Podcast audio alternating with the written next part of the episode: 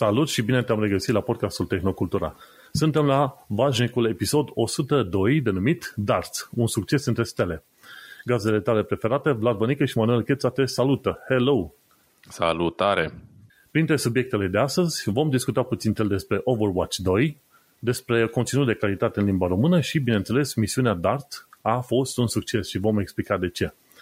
Nu uita, pe toate platformele unde asculti acest podcast, să dea un like, un share, un uh, strănut, un uh, pumn, un ce se dă pe rețeaua respectivă, inclusiv review-uri, ca să ne ajute să ajungem la cât mai mulți oameni. Și îți mulțumim că ne-a ascultat până la episodul ăsta 102, mai discutăm până la episodul 200, apoi 400 și apoi 800. Nu mai e dum lung, să știi, încă 10 ani de zile. Apucăm 800 de episoade, mai avem 800 de săptămâni în viață, nu știu. mai, mai sunt, mai sunt. În principiu, dacă te uiți la statistici, cred că ajungi bine și la 1500 de episoade. Cum țin noroc, înțelegi? Înțeles. Și asta. Înainte de a intra în subiecte de zi cu zi, vreau să fac un mic anunț, faptul că Tehnocultura este la Superblog. Noi de fiecare dată suntem și parteneri media, dar de data asta suntem și chiar sponsori în probele respective, avem și o probă de-a noastră, vor fi ceva blogări, ce știu, 10, 20, 50 de blogări care vor scrie despre podcastul ăsta, vor asculta și ne vor da idei și în felul ăsta facem și noi un fel de crowdsourcing, ca să zicem așa, cu lucruri care, pe care le mai putem face să îmbunătățim podcastul ăsta. Așa că nu uita, Tehnocultura este la Superblog, iar noi suntem și parteneri media și sponsori în uh, această ediție nouă. Și zi, Vlad, cu ce te mai lauzi în ultima săptămână? Mai în ultima săptămână, ce pot să zic, n-am, n-am nicio aventură demnă de, de povestit, în schimb m-am jucat mult pe, pe calculator. Sunt din ce în ce mai îndrăgostit de televizorul ăsta nou pe, pe care l-am cumpărat acum vreo lună, un LG C1, un televizor OLED extrem de bun.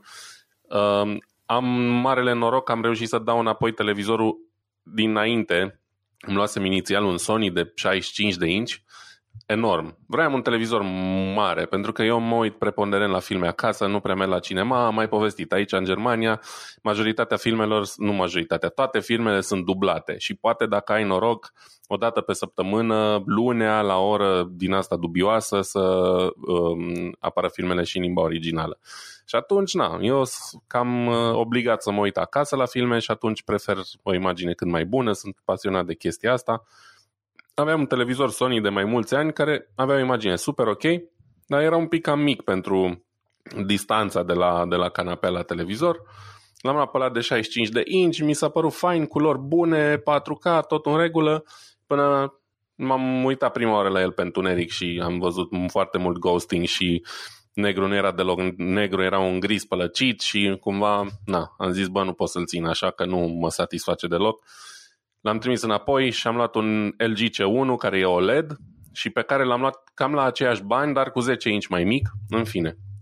Foarte mișto și îmi place din ce în ce mai mult. Deci imaginea e incredibil de bună și um, conceptele astea de HDR și de Dolby Vision sunt mult mai uh, bine puse în valoare de un ecran OLED care are o luminozitate comparată cu părțile întunecate, adică practic un contrast de regulă mult mai bun decât uh, televizoarele LCD. Și cum zic ăștia, Știi? alb e alb, negru e negru.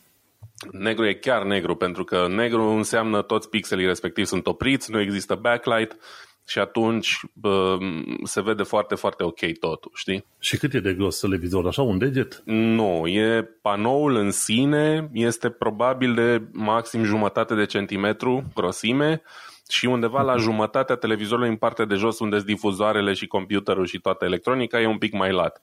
Uh, pot să-i fac o poză din profil, cred că am una. O să fac o poză din profil și poate o postăm pe, pe Reddit. Um, în fine, e o chestie pe care eu n-am urmărit-o personal, dar faptul că nu au backlight înseamnă că nu trebuie să fie nimic în spate, știi? Și atunci literalmente are până într-un centimetru grosime.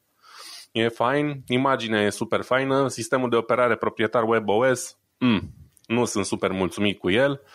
Momentan îl tolerez și îl folosesc, dar cred că mai devreme sau mai târziu tot la Fire Stick mă întorc. Pentru că nu, nu e ce trebuie, pur și simplu. Se încarcă un pic cam greu, aplicațiile funcționează ok, dar na, se poate mai bine, știi? Aveai uh, într-o vreme, ce era? Chrome, uh, Chrome Stick sau ceva era de genul Da, ăla. am avut mai multe. Am avut un Chromecast care era la prima variantă unde nu puteai să, nu avea meniu, nu puteai să faci nimic, puteai doar să dai cast din telefon. Pe urmă am avut un um, Chromecast with Google TV, se numește, o denumire foarte stupidă, dar mă rog. Um, nu mi-a plăcut deloc pentru că um, avea mult lag pentru un produs nou nouț, 2020 a ieșit, cred, sau ceva de genul, mult lag, telecomanda proastă, forma era dubioasă, așa ca un semicerc, să zic, sau jumătate de cilindru, ceea ce făcea foarte alunecoasă, foarte ușor de scăpat, în fine, mai multe chestii. Am renunțat la ea și sistemul cu care mă împac cel mai bine e ăsta de la Amazon, Fire Stick, care e tot pe bază de Android, normal cu ceva restricții specifice Amazon, dar în, ai toate aplicațiile, Netflix, YouTube, HBO Max în România, aici nu, din păcate, că nu există deloc HBO Max în Germania. În fine, ai tot ce vrei, telecomanda e foarte ok, se mișcă foarte bine, n-am avut niciun fel de probleme cu el, cel mai bun dintre ăstea de departe. Um, ce mi-aș dori și mi-ar plăcea să încerc, dar costă mulți bani și nu m-a lăsat inima, e un uh, Nvidia Shield, care toată lumea spune că e cam top of the tops, știi, la capitolul device-uri de astea de streaming pe bază de Android, evident cu tehnologie Nvidia înăuntru, dar costă vreo 200 de euro și nu pot să justific banii aia, știi? Sunt mulți bani. Um, da, și ce am mai făcut, după cum ziceam, m-am jucat. M-am jucat mai mult uh, decât uh, toată vara asta, probabil. Am început să mă joc așa foarte casual când mai, mă mai uit la un uh, podcast sau emisiune. Mă joc uh, Railroad Tycoon 3 și 2, niște jocuri antice, dar care mi îmi fac foarte mare plăcere, sunt relaxante și din păcate jocuri uh-huh. de genul Tycoon nu prea se mai fac. Nu de genul ăsta, știi? Dar nu, oricum nu-ți cere prea multă atenție, de-aia poți să asculti și ceva nu, fundal. Nu, nu din, chiar pur și simplu uh-huh. dau drumul la trenuri pe acolo, mai trag o linie, mai pun un tren, mai fac niște comerț și cam aia e. Dar a fost una din seriile mele preferate și și acum le joc cu plăcere. Le-am cumpărat de pe Good Old Games. Cred că am dat pe toate trei adică Roller Coaster Tycoon 2 plus 3 plus Sid Meier's Railroads, cred că toate au fost sub 10 euro împreună. Deci un deal foarte bun și mă mai joc uh, din când în când și ce m-am jucat acum recent și chiar am terminat aseară, Bioshock 2. Um, fine, fine, mi-a plăcut. Da, am luat colecția Bioshock inițial pe Mac, pentru că există Bioshock 1 plus 2 remaster și pe Mac-ul ăsta cu M1. Uh, m-am jucat când eram în România Bioshock 1, um, știi? L-am terminat și le-am luat și pentru PC. Tot așa, am prins o ofertă, a costat foarte puțin, nu mai știu exact cât. Și am jucat Bioshock 2, l-am terminat ieri și urmează să mă, să mă apuc de Bioshock 3. Um, mai e vreo câteva Bioshock-uri. Asta, nu, asta mai e. timpul din urmă, da. Ideea e că sunt foarte bune jocurile și acum, după cât Dumnezeu, cred că 10 ani, mai mult de 10 ani. Cred că 2007, nu? Asta înseamnă aproape 15 ani. îngrozitor cum trece timpul. Și sunt niște jocuri foarte mișto și acum. Atmosfera e unică, stilul de joc e ok. Um, mi-a, îmi plac, îmi plac foarte mult și abia aștept să joc și Bioshock 3. Cam cu asta mi-am ocupat eu timpul. E, bun. În, în cazul meu mi-au ocupat timpul cu chestii ceva mai tehnice, hai să zicem așa. Data trecută știi că nu, nu ne-a mers bine editarea, a trebuit să mă chinui să ascult așa la 2x, la 3x când făceam editarea, că nim, oricând faci uh, editare de podcast, nu stai să asculti chiar totul, înțelegi? Dar data trecută chiar a trebuit să ascult totul și când am uh, făcut preview-urile în Sony Vegas Movie Studio, am făcut la 2x și la 3x și timp de ce știu, jumătate de oră ne-am, ne-am auzit pe noi doi, eu ne-am auzit pe noi doi, cu voce de veveriță. Și era cam funny. În fine, am ajuns la secțiunile potrivite și am reușit să tai bine cât de cât ok pentru episodul trecut. Au fost niște tăieri așa, dar asta e. Deci, moment în care, făcând editările respective, mi-am adus aminte de, de vreo două lucruri. Unu, că eu urmăresc pe YouTube toate filmulețele alea documentare în special sau știri, le urmăresc la viteză 2x. Efectiv. Și e o obișnuință deja. Efectiv, nu pot asculta o știre la un X normal. N-am chef să pierd timpul ăla. Și un lucru pe care l-am uh, memorat cumva în timpul studiului de accesibilitate e faptul că persoanele cu dizabilități, să zicem persoanele care nu văd bine sau uh, sunt orbe, ascultă la viteze foarte mari când ascultă un material sau ceva, știi? Noi suntem, noi zice că ascultăm la 2X și e viteză mare sau la 3X. Nu, ei ascultă și la 4 sau 5X în funcție de tipul de material. Și oamenii tot pot să înțeleagă foarte bine. Îți dai seama ce înseamnă să asculti la 4X un material de orice natură? E incredibil.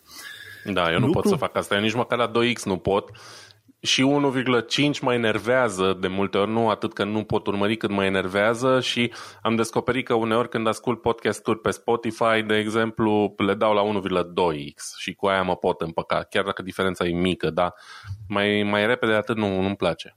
Mie îmi place, m-am învățat de ani întregi, ascult uh, și urmăresc materiale pe YouTube la 2x și știi cum e, odată ce te înveți cu ăla nu te mai întorci.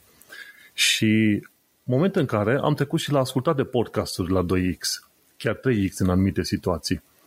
Am uh, cel mai multe podcasturi pe care le ascult eu, le ascult în iTunes. iTunes nu are niciun fel de posibilitate să asculti la mai viteză mai mare. Dacă asculti, de exemplu, podcastul ăsta Tehnocultura pe site-ul tehnocultura.com, unde avem noi un embed acolo, widgetul ăla de la Podbean îți permite să asculti la 2x foarte bine, nu e niciun fel de problemă. Dar în mod normal, nu sunt foarte multe aplicații de podcast în care îți permit să asculti la 2x. Și, și ce fac eu cu iTunes? Dau click dreapta pe fișierul, pe episodul respectiv, open în Windows Explorer, după aia pornesc fișierul cu VLC. Îl mai am, VLC-ul face treabă foarte bună, știi? Era înainte DivX, Media Player și ce vrei tu. Nu, VLC-ul e, e chiar foarte bun, face tot ce de, are nevoie de făcut. Și apăs pe plus și pe plus dă la viteză 2x. Încă o dată pe plus, dă viteza 3x, dar pe 2x rămân. Și acum pot, într-adevăr, să ascult eu podcasturile cum vroiam. În ultimul an am mai adăugat, să zicem, vreo 5-6 podcasturi în lista mea. Și cum le ascult pe alea în primul rând și după aia altele, podcasturile ceva mai vechi sunt, se pierd cumva în negura timpului și nu mai prind informațiile cum trebuie. Așa că am trecut să ascult și podcasturile la viteza 2X, în timp ce mă prind pe harta enormă de la Fuel, știi? Nimic, nimic interesant, dar ascult podcasturile, știi? Deși, în mod normal, aș fi putut și eu face curățenie în casă sau să spăl vasele, dacă mă gândesc mai bine, știi? Poate, da. poate trec la asta, un, un nou improvement, ca să zic așa. Dar uh, am trecut și la podcastul, la ascultat la 2X și să știi că am câștigat informații și timp foarte mult, enorm. Asta da, poate trebuie să mai încerc și eu, să mă mai uh, forțez, poate îmi, îmi intru în ritm cu ele și o să pot să le ascult. Că, într-adevăr, de multe ori se pierde mult timp ascultând la 1X. Uite, până și noi, câteodată ne pierdem în subiecte, știi, și poate o mai oamenii, da. da, oamenii vor să treacă mai repede prin, uh, prin ce avem noi de zis. Dar, uh, da, o să încerc, o să încerc, dar până acum n-am reușit. Pur și simplu mm. n-am putut. Și o altă chestie pe care am făcut-o, mi-am uh, schimbat și eu numărul de... M-am mutat cu numărul de telefon de la o rețea la alta și aici în UK se pare că merge destul de repede, știi? Tot ce a trebuit să fac, m-am dus la un uh, sediu din asta de telefonie și am spus, mă, nu mai vreau cu aia, vreau cu voi. Și tot ce a trebuit să fac uh, este să trimit un cod, în Anglia e PAC, trimiți un SMS la un anumit număr de la rețeaua ta. PAC înseamnă Personal Access Code, ceva de genul ăsta, știi? Și după aia îți dă rețeaua ta un mesaj înapoi și după aia tu trebuie să trimiți din nou PAC și data nașterii. Și după ce ai trimis aia, deja se, se încep procedurile ca să treci la o, la o rețea nouă. Și astăzi mi-a făcut schimbul, m-am mutat cu totul numărul de la vechea rețea la noua rețea și am mers chiar foarte bine, știi? Și în momentul în care ăștia de la vechea rețea mă anunță, băi, vezi, pentru că tu erai în contact cu noi pe 2 ani de zile, trebuie să ne plătești 270 de lire. și uite, așa că m-am, m-am văzut în, în situația în care a trebuit să mă mut, dar oricum, chiar dacă trebuie să plătesc banii ăștia înapoi, eu nu pot să, să, să închei, închei contractul, zici gata, mai am încheiat de voi acum. Bun, plătești diferența. Deci te, nu știu cum e în România, dar cred că și în România fac la fel aceeași chestie. Păi nu, eu zic cum e și în România și și aici e la fel. De regulă ai o perioadă contractuală de un an sau doi și în momentul în care expiră uh, perioada aia contractuală poți să reziliezi fără să plătești nimic. În România, cel puțin ultima oară când am făcut eu chestia asta, după cei 2 ani, contractul rămânea pe perioadă nedeterminată și puteai să-l anulezi în fiecare lună fără să plătești nimic. Ce fac nemții ăștia, că mai impuțiți la capitolul ăsta, dacă nu anulezi în timp util, uh, după 2 ani ți se mai prelungește cu încă 2 ani și în aia 2 ani, dacă anulezi, trebuie să plătești taxa aia de reziliere, știi? Eu am avut, uh, cred că am mai vorbit la podcast, nu mai uh, reiau, dar când am plecat de la O2 unde aveam abonament, a trebuit să anunț cu 3 luni înainte odată telefonic, pe urmă să-mi confirm și m-am mai sunat de vreo patru ori în tentative din astea eșuate să mă prostească să rămân la ei, știi? E extrem de neplăcut. De-aia am preferat să trec pe prepay și sunt pe prepay în continuare, chiar dacă cei de la Blizzard ar vrea altceva, dar despre asta o să vorbim un pic mai încolo. Ajungem și pe acolo. Dar mie mi-a plăcut. Procesul a fost foarte simplu, am trecut, o să, o să acopăr gaura asta din buget cu lucruri pe care am început să le vând din casă, știi? Vechiul monitor ultra-wide și am intrat pe Facebook group, un grup de Facebook local, unde îți dă voie să pui tot felul de anunțuri de ale tale și te întâlnești cu oameni din cartiere de pe aici, știi? Și am vândut deja monitorul ăla ultra, ultra-wide, care era monitor bun pe IPS, 60 de Hz, dar în schimb nu era foarte mișto pentru gaming. Și am început să vând lucruri așa. În sfârșit, după atâta timp, am început să scap de lucruri pe acolo. Și cam cu asta m-am ocupat așa în principiu. nu lucruri foarte mari. Uh, la un moment dat, routerul, ca să zic o altă chestie, routerul nu mergea pe 5 GHz. Știi că mai nou routerele îți permit să faci rețele SSID-uri orientate fie pe 2 GHz, fie pe 5 GHz și pe 5 GHz efectiv nu mergea. S-a rezolvat treaba asta, cum crezi, cu un reboot. Doar atât. Chiar îmi făceam probleme, mă uitam pe forumuri, ce vrei tu, zice, mă, dă și tu un reboot și vezi ce se întâmplă, știi? have, you turn, have you tried turning it on and off again, știi? Mai după șase ani în call center îți pot spune că e prima chestie pe care o fac și acum și pe care o recomand tuturor și care m-a scutit de multe belele, să știm. Lumea ia în, ia în râs procedeul ăsta de extrem de important. Chiar e. Da. Poate și o să vorbim o dată despre asta mai pendelete de ce anume e atât mm-hmm. de mhm. important.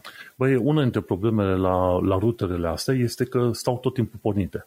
Și când pui mâna pe el după, ce știu, o săptămână, să știi că se încălzește foarte tare. Pui mâna pe el, aproape că poți să plăzești ouă acolo și atunci, în mod normal, ruterele astea ar cam trebui închise din când în când.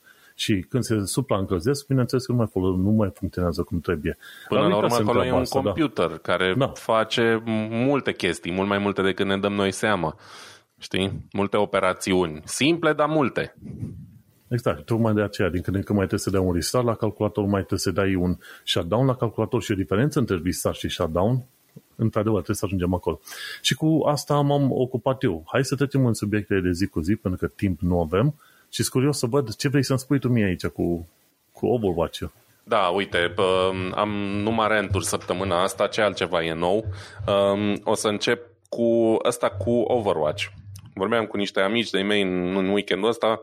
Na, s-a relansat Overwatch, că din câte am înțeles, practic Overwatch 2 e un Overwatch 1 cu ceva îmbunătățiri, nu e nimic uh, radical schimbat acolo nu știu foarte detalii, foarte multe detalii. Ideea e că Overwatch 1 nu m-am jucat. Uh, aveam impres- am impresia că trebuia să ai abonament la Blizzard, ceva de genul, n-am vrut să-mi fac și nu, nu l-am jucat. Și acum că a ieșit Overwatch 2, Overwatch 2 e free-to-play și împreună cu amicii ăștia mei cu care ne mai jucam noi uh, jocuri cu împușcături de regulă, am zis, bă, hai să încercăm să facem un Overwatch.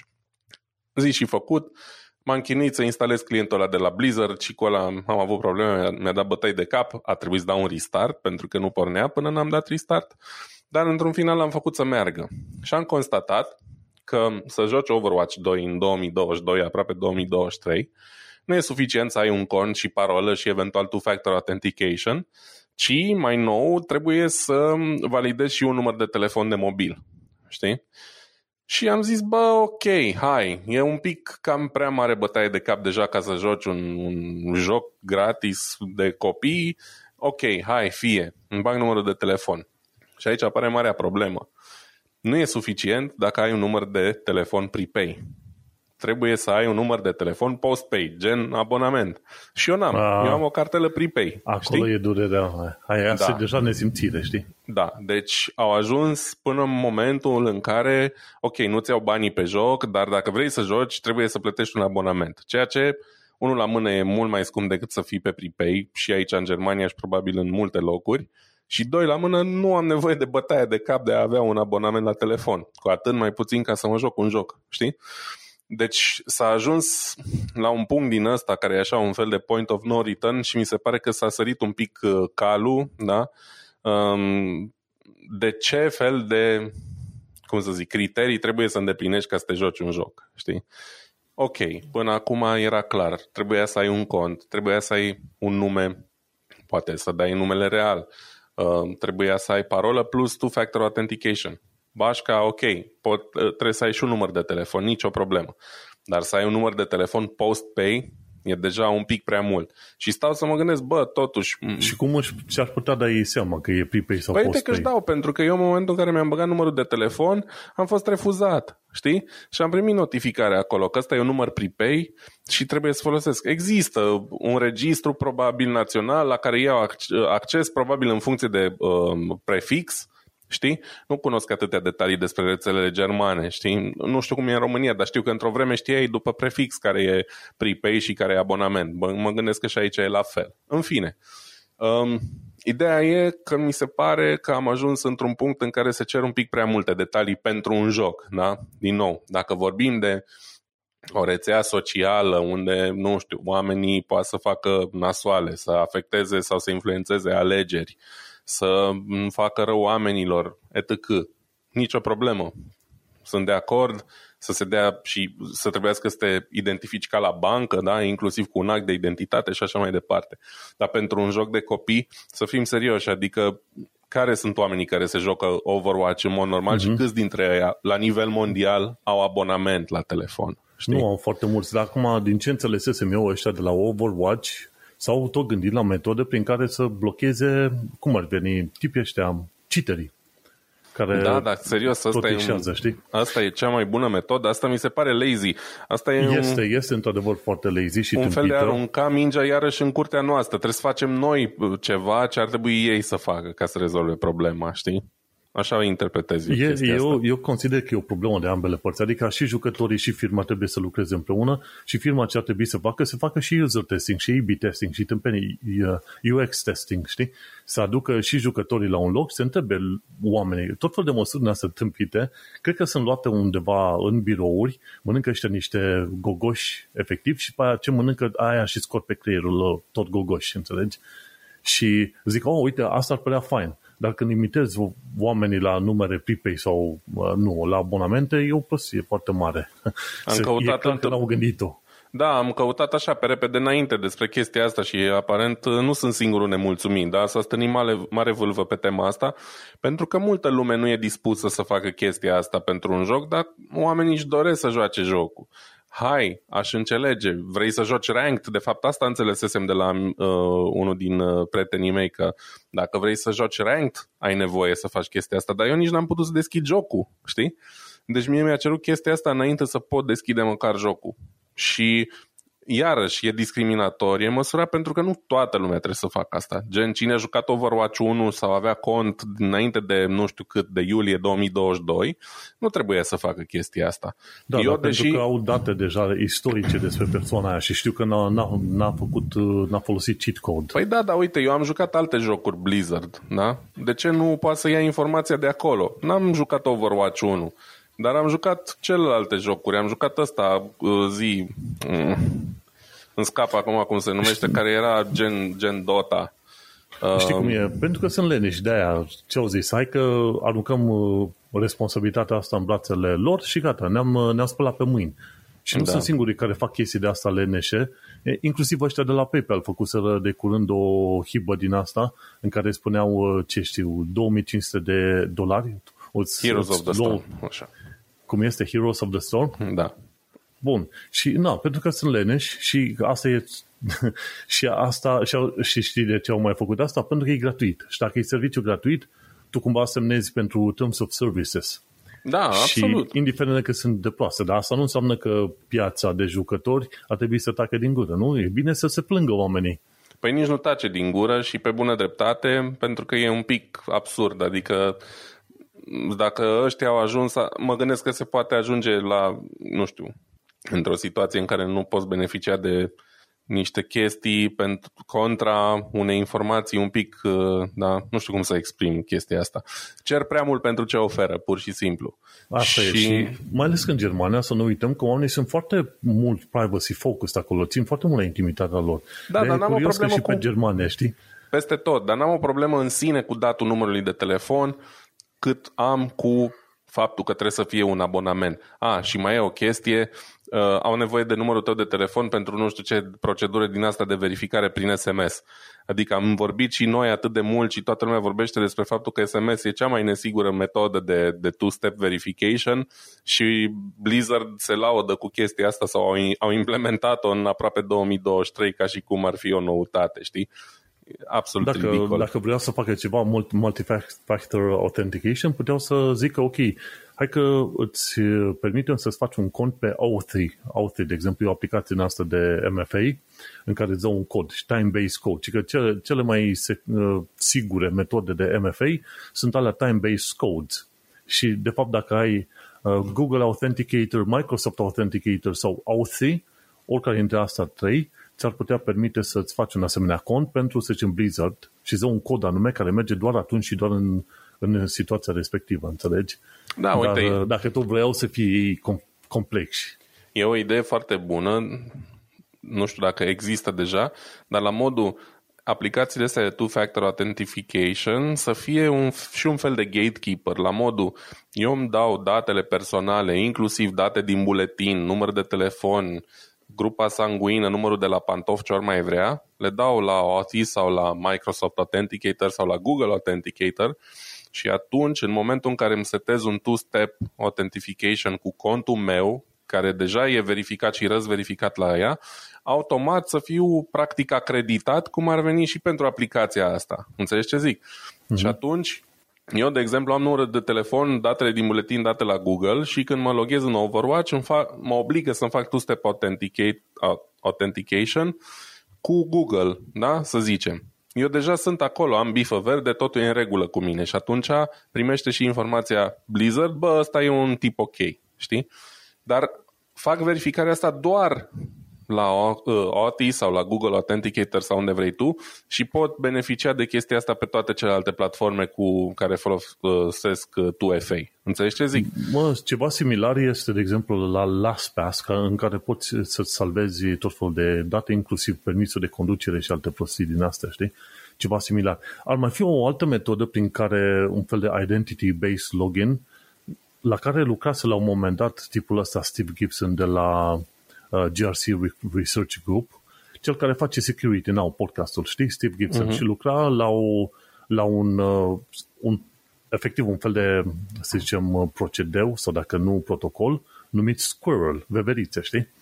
Și mi se pare că a renunțat la subiectul, la punctul respectiv, pentru că browserele, cumva, în perioada asta lucrează la o soluție similară, în care, într-adevăr, să Uh, facă un fel de identity-based, uh, să zicem, login, ceva de genul ăsta. Deci își dă seama că tu ești identificat cu numele tău și ce vrei tu și nu mai trebuie să-ți introduci, să zicem, parola. Deci e un fel de sistem passwordless. În curând o să fie, ce știu, o să intre pe mainstream și o sistem, un sistem din ăla cred că ar ajuta, cum zici tu, un fel de sistem, un gen Squirrel de la grc.com. Dar uh, nu știu cât, uh, cât va dura, știi, până ajungem în punctul respectiv. Până acolo o să vezi oameni de ăștia ca la Blizzard care îți cer abonament, frate, la telefon ca să joci un joc. E gratuit, într-adevăr. Regulile le fac ei, dar asta nu înseamnă că pot să se și bucure de regulile ale, ale lor. Da, cam asta ar fi. Nu vreau să lungesc prea mult. Uh, mi s-a părut stupid și mi s-a părut un motiv stupid de a avea abonament la telefon și chiar sunt curios dacă unii oameni sunt atât de disperați după jocul ăsta încât să facă pasul ăsta. Eu n-aș face asta niciodată pentru niciun joc. Da, vedem uh, cum va fi pe mai încolo. Hai să trecem la subiectul ăsta al, al meu și anume este vorba de Engineering Explained. Știu, l-am mai avut pe tipul ăsta prezentat aici la un moment dat când discutam de tot așa optimizare a mașinilor Tesla, dacă e mai bine să ai roți mai mari în diametru sau mai mici. Concluzia lui, după ce a făcut verificări, a zis, mă, e mai bine să ai roți mai mici la mașinile Tesla, pentru că în felul ăsta mai câștigi undeva cât 5-10% în range, în distanța parcursă. În general, Super. la orice mașină e mai bine să ai roți mai mici, ca să fie clar. Nu lungesc uh, subiectul, doar asta vreau să zic. Tot timpul e bine să ai roți mai mici, unul la mână pentru economie de combustibil, doi la mână pentru confort. Roțile mai mari sunt maxim bune la curse sau ca să te dai în spectacol. Atât. Da. Și vezi, eu am permis, dar n-am mașină și atunci detalii de genul ăsta nu le știu în principiu.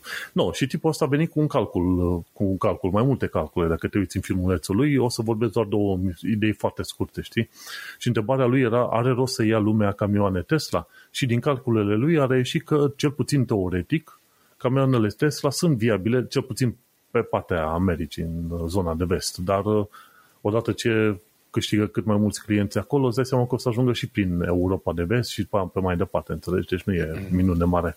Mai să știi că eu am văzut uh, clipul uh, de la Engineering Explained și din punctul meu de vedere, mi se pare că un camion de genul ăla are mult mai mult sens în Europa decât în Statele Unite.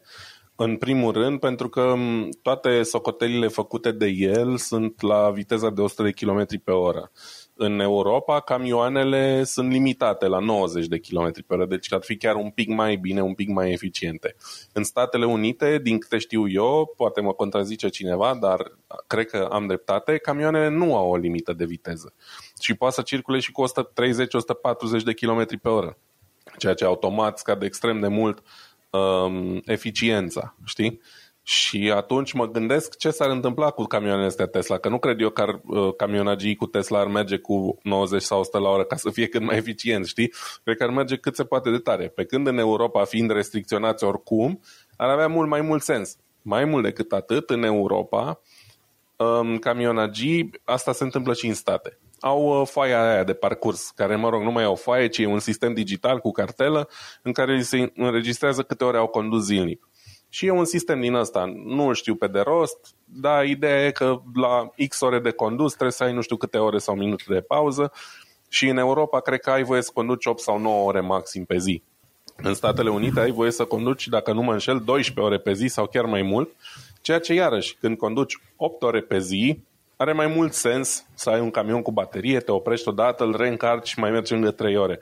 Când mergi 12 ore pe zi, s-ar putea ca oamenii aia să trebuiască să facă prea multe opriri și să nu le convină, știi? Făceam așa comparația asta în timp ce mă uitam la video și mă gândeam cumva de ce ar putea fi mai bune pentru Europa uh, camioanele astea. Plus că în Europa localitățile sunt ceva mai apropiate unele Absolut, de altele. da. Uh, de cele mai multe ori distanțele sunt mai scurte, Plus că există trendul ăsta de a renunța sau, mă rog, a rări cel puțin transporturile rutiere pe distanțe lungi, pentru că autostrăzile sunt sufocate. Nu știu cum e în Marea Britanie, dar știu că aici, în Germania, care e și o țară de tranzit pentru toate celelalte direcții, basically fiind în centrul Europei, și în Austria și în Ungaria, autostrăzile sunt sufocate. Mergi câteodată kilometri în șir și sunt camion după camion după camion. Știi? Și acum au început oamenii să facă trenuri și efectiv camioanele se suie pe tren și să zicem că tu vii cu marfă din UK și te duci în România, bă, n-ai de ce să mergi pe drum prin Franța, Germania, Austria, etc. Se suie pe un tren și se dau jos în țara de destinație, știi? De exemplu. No. Și atunci cumva ar avea mult mai mult sens, pentru că distanța ar, de parcurs efectiv pe roți ar fi mai scurtă și n-ai mai avea nevoie de autonomie la fel de mare. Da, și uite de că zice aici, că autonomia ar fi undeva pe la vreo 200 de mile, ceva de genul, 300 de kilometri, ceea ce e destul de mult, ca să zici așa. Nu e deloc. Din păcate te contrazic, deci pentru un camion nu e deloc mult. Um, mm-hmm. Iarăși, nu e o chestie pe care o știu cu siguranță, dar camioanele pe motorină cred că merg spre 1000 de kilometri cu un plin. Uh, poate chiar peste. Nu știu sigur, dacă avem uh, ascultători camionagii, poate să ne lămurească ei, N-am, uh, nu pot să stau acum să caut. Gândește-te că dacă au voie să meargă doar 4 ore, în principiu 200 și ceva de mile, 250, sunt 350 de kilometri, la maxim viteză de 90, 90 pe 100, să, să, să zicem că ești acolo. Trebuie să te oprești la 3 ore și jumate să reîncarci și poate să continui drumul, ceva de genul ăsta. Da, să zicem, în sensul ăsta, dar pe de altă parte, trebuie să luăm în considerare timpul petrecut în, uh, în trafic, știi? Și așa mai departe, unde autonomia aia te ajută, mai ales dacă ai o remorcă frigo pe care trebuie să o alimentezi non-stop din baterie, știi? Că altfel ți se strică mâncarea sau ce cari și așa mai departe. No. În fine, înțelegi ideea. Ce vreau eu să zic e că, în general, e o idee foarte ok, într-adevăr, un camion electric și Părerea mea e că de acolo ar trebui să se înceapă mult mai mult decât de la noi, pentru că eu mă uit pe drum și îmi dau seama că un camion din ăsta consumă motorină cam de 6 până la, nu știu, 10 ori mai mult decât mașina mea în funcție de cât uh, marfă are, știi? Da. Dar sunt uh, atât de multe pe drumuri încât n-au cum să polueze mai puțin decât toate mașinile normale, hmm. știi? Mă, uite, alte chestii interesante pe care le arăta aici, ci că poți să încarci până la 70% în 3 minute, 30 de minute, pardon, ceea ce e un lucru extraordinar de bun. Și zicea că în materie de cost, adică cât ar costa totul, ci că e 100, cam la 200.000 de dolari ar costa să, să folosești ăsta cum îi zice, camionul, versus 700.000 de dolari. Acum, mi se pare 200.000 de dolari, cred că era prețul total, dacă mă uit aici. Probabil că nu citesc foarte bine. Sunt, e vorba doar de costurile de exploatare, fiindcă un camion Așa, da. de genul ăla costă el peste 100.000, știi? Da. Uh, e vorba de costuri de exploatare, adică combustibil plus uh, revizie etc. Și interesant că la electric 200.000 de dolari, pe când la ăsta la altul pe diesel 700.000 de dolari. Deci costul de exploatare. Și mai apoi când te uiți mai departe, chiar la grafic, la final acolo, zice ci că emisie de dioxid de carbon și până la urmă ajungi la, la diesel să fie foarte mult, adică de vreo două ori mai mult decât la astea de, cum îi zice? Electrice. Electrice, da. știi? Și ce ziceai de la diesel și că 12 kg pe gallon, gallon înseamnă, nu știu, 5 lire, ceva de gen, 5 litri sau ceva de genul ăsta. 4, ceva, spre 5, da, mă rog. Mm-hmm. Și atunci, pe când la Tesla e 0,5 pe kilowattoră, nu știu acum exact cum s-ar traduce aia în gallon. Ideea e că prin, din graficul lui are și că ceva la mai jos de jumătate. Știi, și vorba de producția și folosirea camionului. Mă, până la urmă stai să vezi că sunt, sunt tot mai multe informații, cum că într-adevăr mașinile electrice pe termen lung, da, sunt mai, mai bune, mai econome, mai, să zicem, mai prietenoase cu mediul înconjurător. Da, când știi că sunt tot fel de grafice care arată că consumul de dioxid de carbon pentru crearea unei mașini electrice ar fi mai mare decât pentru crearea de mașini clasice. Dar stai să te uiți că mașini electrice se fac doar în ultimele, ce știu, 10-20 de ani pe când ăștia alții au avut timp de rafinarea procesului cu mașinile clasice foarte, foarte mult, înțelegi? Deci eu, eu cumva o tehnologie încă la început, una la mână, dar mai apoi trebuie să ieși și în considerare pe termen lung. Ok, folosești mașina aia 3-5 ani de zile, ajuns și costuri de operare mai mici și poluare mai puțină sau spre zero în principiu, per total, știi? Da, am mai, am mai pus și asta pe aici. E interesant să vezi la un moment dat camion din ăsta pe electric și cred că o să le vedem, ce știu. Hai, poate în 5 ani, nu chiar de la anul. Păi hai că îți dau eu niște vești. Nu știu în ce stadiu sunt ăștia cu, cu Tesla Truck. Știm că Elon Musk vorbește mult și face relativ puțin pe lângă cât vorbește, dar avem compania de camioane MAN, care e Acilișan, München, la câțiva kilometri de mine, da? MAN are o istorie de, nu știu, zeci și zeci de ani de zile de producție de camioane și în ei am mai multă încredere că or să scoată ce promit uh, decât în Tesla. Și um, în momentul de față există un camion în dezvoltare de la MAN, un cap tractor practic, da? adică nu cu remorcă și așa mai departe. Poți să-ți păi trimit... până la aia te interesează, nu? Absolut. Îți pot trimite și ție link să arunci un ochi aici. Uh, și se vorbește, mă rog, e un, un, o foaie din asta de prezentare a camionului și scrie aici, o să traduc un pic din germană, um, că încă din 2025 vor fi posibile um, distanțe zilnice, zice aici, da? deci nu zice cu o singură încărcare, dar zice distanțe zilnice de până la 800 de kilometri. Asta Aia cu... e ceva. Da, dar asta cu distanțe zilnice trebuie să o luăm cu un pic de sare, cum se zice, că nu înseamnă că cu un plin sau cu o încărcare, știi? Înseamnă că asta ar fi pot- uh, potențial într-o zi. Și bineînțeles va fi oferit în multe uh, forme de șasiu, 4x2, 6x2, pentru că na, e nevoie de ba de 3 axe, ba de 2 și așa mai departe, motoare între 200 și, 200 și 350 de kW în funcție de echipare, baterie 200 până la 500 de kWh. Deci, na, Există și există și alții, da? să nu vorbim doar de Tesla ca și cum ei ar fi singurii. Pe piața camioanelor există o concurență destul de bună. Bănuiesc că și Volvo lucrează la ceva, probabil și Renault și cine mai fi pe piață, Mercedes și General cu siguranță. Motors mi se pare că vor să intre foarte bine pe chestia asta, nu știu. Da, nu știu, eu știu pe ăștia europeni care, pe care îi văd vorba aia zi de zi și știu sigur că, că lucrează toți la, la soluții și e interesant. Din punctul meu de vedere, mult mai util cel puțin în heirupul ăsta pe care îl are umanitatea acum cu mașini electrice, mult mai util să devină, uh, să se electrifice camioanele cât mai repede, din punctul meu de vedere, decât automobilele mici. N-am nicio problemă cu turismele, dar ca idee sunt um, mult mai entuziasmat de camioanele electrice. Ah, și apropo de chestiuni utile, uite că discutam uh, noi de Elon Musk, că nu e el foarte util în tot felul de lucruri pe care îl zice și le face, tipul ăsta Thunderfoot s-a pus să analizeze sub lupă serviciile oferite de către Starlink în Ucraina. Și guess what? Se pare că Elon Musk cumva suprataxează modulele alea trimise de Starlink în Ucraina, antenele respective.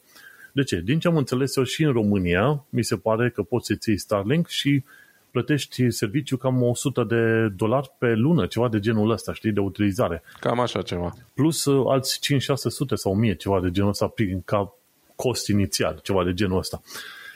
În, uh, din calculele făcute de către ăștia de, la, de Elon Musk, care spune că cheltuie cu Ucraina pe anul ăsta 400 de milioane, reiese că de fapt pe lună îi costă pe ucrainieni 4500, cel puțin pe armata ucraineană, da? 4500 de euro pe lună să opereze acele, zice, aparate de Starlink. Ori de la 100 de euro până la 4500 de euro sau dolari, ce să nu contează, e, e o sumă extraordinar de mare, știi?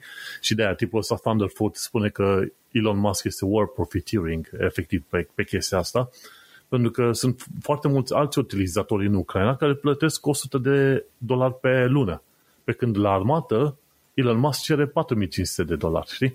Și nu specifică că face ceva mai diferit sau mai special pentru armată față de civil, înțelegi? Asta urmă și... să întreb, uh, au niște beneficii, au bandă garantată, au, nu știu, nu spune de au nimic. prioritate? Nu spune de nimic. Iar tipul ăsta, Thunderfoot, spune că e posibil ca Elon Musk să, să umfle numerele astea doar ca să nu mai plătească suficient de multe taxe pentru Starlink, știi? Și acum pentru SpaceX, pardon, că asta e Starlink, e un program de la SpaceX. Și să încep să fie tot mai mulți oameni care efectiv nu, nu sunt de acord cu ideea asta de Starlink. Ca tehnologie este super mișto, mi se pare că am pus și un link la un moment dat în care în show notes cu câteva episoade bune în care se explică modul în care undele alea și antenele sunt reorientate ca să urmărească sateliții. Ce, ce o tehnologie super mișto, super faină. Dar să umpli efectiv cerul în low Earth orbit, adică la orbită joasă, gen 300 spre 400 de kilometri altitudine, e o prostie destul de mare, pentru că pune Starlink câteva mii de sateliți, mai vrea și George Jeff Bezos să-și arunce și el sateliți acolo, pentru că și el vrea să fie în meciul ăsta, mai vin și chinezii și rușii și toți. Și atunci o să descoperi că nu mai poți face lansare de sateliți decât pe la, ce știu, poate pe la Polul Nord sateliți de rachete, pardon, poate pe la Polul Nord și Polul Sud, înțelegi? Și e, e o discuție de avut, în sensul că, băi, unde, până unde ne ducem cu toate chestiile astea, înțelegi?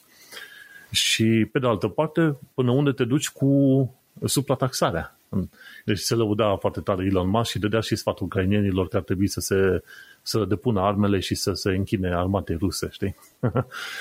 Da. Și uh, de-aia a ieșit și discuția asta cu Elon Musk, faptul că el profită efectiv după război. Sunt curios să văd uh, ce o să iasă, dar vezi, în tot fel de discuții care sunt online, inclusiv le la, ce știu, The Guardian, BBC, ce vrei tu, când spune când spune Elon Musk că el uh, subvenționează, de fapt, internetul armatei ucrainiene, ăștia înghit gălușca, toți, pe bandă rulantă, băi, și nu fac niște calcule. Prietene, dacă subvenționai, nu ajungeai la prețuri atât de mari, înțelegi? Plus că un terminal din ăla costă 100 de dolari să activeze pentru un civil, pui 4500 de dolari pentru armată. Care este problema acolo și care sunt chestiunile care trebuie, nu sunt prezentate și despre care nu se discută, știi?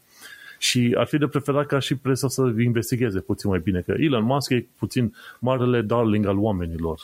Cum am zis, am și eu niște acțiuni cumpărate la, la Tesla, dar am cumpărat la Tesla pentru că Tesla face ceva bine din punct de vedere a business-ului, nu pentru că mi-e drag de Elon Musk. Elon Musk nu. Elon Musk e un fel de Steve Jobs sub o altă formă, altă natură și la fel de ciudățel, la fel de aiurit, știi? Așa că nu avem și diferența e că cel puțin Steve Jobs nu, nu mințea în halul în care minte Elon Musk, știi? Asta poți să zici. Da, din punctul meu de vedere, toată manevra asta a fost fix, fiindcă s-a supărat uh, el că s-a luat lumea de el în momentul în care a postat sondajele lui ridicole pe Twitter. Um, în momentul în care a fost o problemă cu internetul în Ucraina, țin minte și acum, Musk a postat Activating Starlink sau o dumă de genul ăsta. A postat așa foarte, uh, în stil foarte Cowboy, godlike, da. știi? Și uh, de, de film science fiction. Și toată lumea s-a bucurat. Bă, uite, omul ăsta face ceva bun. Și într-adevăr, era ceva foarte bun. Dar a crezut că cumva acum deține da, o putere nebănuită și poate să înceapă să-i șantajeze oarecum pe, pe ucrainieni, știi, și să ceară bani și așa mai departe, că un ministru de al Ucrainei i-a zis ceva de genul fuck off în urma sondajului lui, știi? și el a zis, bine, mi-au jucăriile și plec. Efectiv, asta a fost atitudinea de om cu minte de copil. Și probabil că cineva i-a băgat mințile în cap, că s-a răzgândit. El nu e atât de atot puternic și sunt convins că multe dintre toate proiectele pe care le are și pe care le face și pe care le-a făcut până acum nu ar fi existat și n-ar putea exista fără contribuție masivă din partea statului american. Și da, sunt... deci efectiv subvenții de la guvernul american. Da, nu și sunt destul de sigur că a fost pus uh, repede cu botul pe labe, a fost o manevră de marketing din partea lui. El e foarte bun la marketing pe Twitter și la a-și arăta uh, ouăle pe Twitter, dar na, în realitate nu e el chiar stăpânul lumii și s-a văzut uh, prin cât de repede s-a, s-a, s-a, s-a da. sucit, da. să s-a sucit așa. așa. Bun, no. hai să mergem mai departe la următorul subiect al tău. Mie îmi place foarte mult, așa că sunt curios să văd ce ai de zis acolo. Da, um, subiectul următor, cum să zic eu, nici nu știu cum să-l încep. Um, am mai vorbit noi aici și practic unul din motivele pentru care ne-am apucat de, de a face podcastul ăsta este pentru că um, eu cel puțin și probabil și tu simțim că există o penurie de conținut de calitate în online românesc. Um, ce vreau să zic prin asta? Există enorm de multe site-uri, există foarte multe canale, există Uh, nu știu, uh, Wikipedia, există bloguri și așa mai departe în limba română, dar cumva calitatea multora dintre aceste materiale e destul de scăzută sau e insuficientă. La modul în domeniul tech, de exemplu, sau de știință, există puține surse ok de informare în limba română.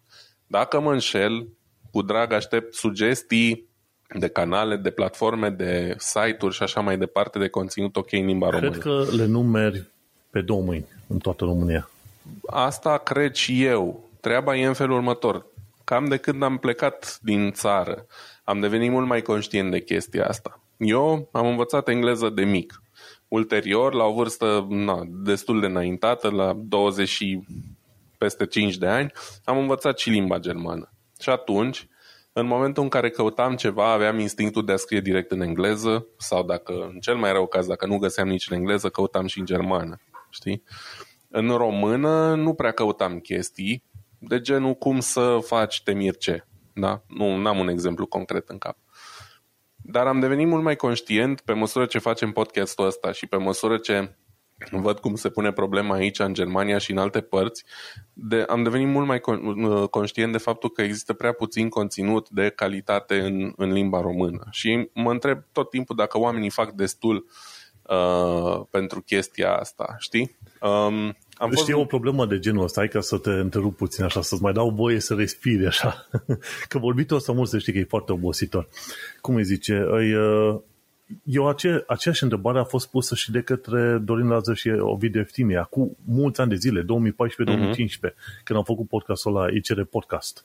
Și era fain dacă îl continuau. Nu contea că vorbeau despre prostiile lor. Până la urmă înțelegeai ceva. Și mesajul lor constant era, măi, dacă nu vă place ce facem noi, faceți voi ceva mai bun. Vă așteptăm spuneți-ne și vă promovăm. Și au promovat și oameni și au vorbit despre tot felul de subiecte de România și de fapt așa m-au impulsionat și pe mine să fac podcastul în român în Londra, în 2016, da? Podcastul ăla și acum există, are 230 de episoade deja, nu uităm. Și odată ce am uh, avut podcastul ăla făcut, după aia am sărit noi și l-am făcut pe ăsta, Tehnocultura. Dar uh, mesajul a rămas același, mă, e ceva ce se face, trebuie să faci. Și acum mulți care, care se pun să facă orice fel de proiecte și blogging și ce vrei tu, prima oară se gândesc la bani.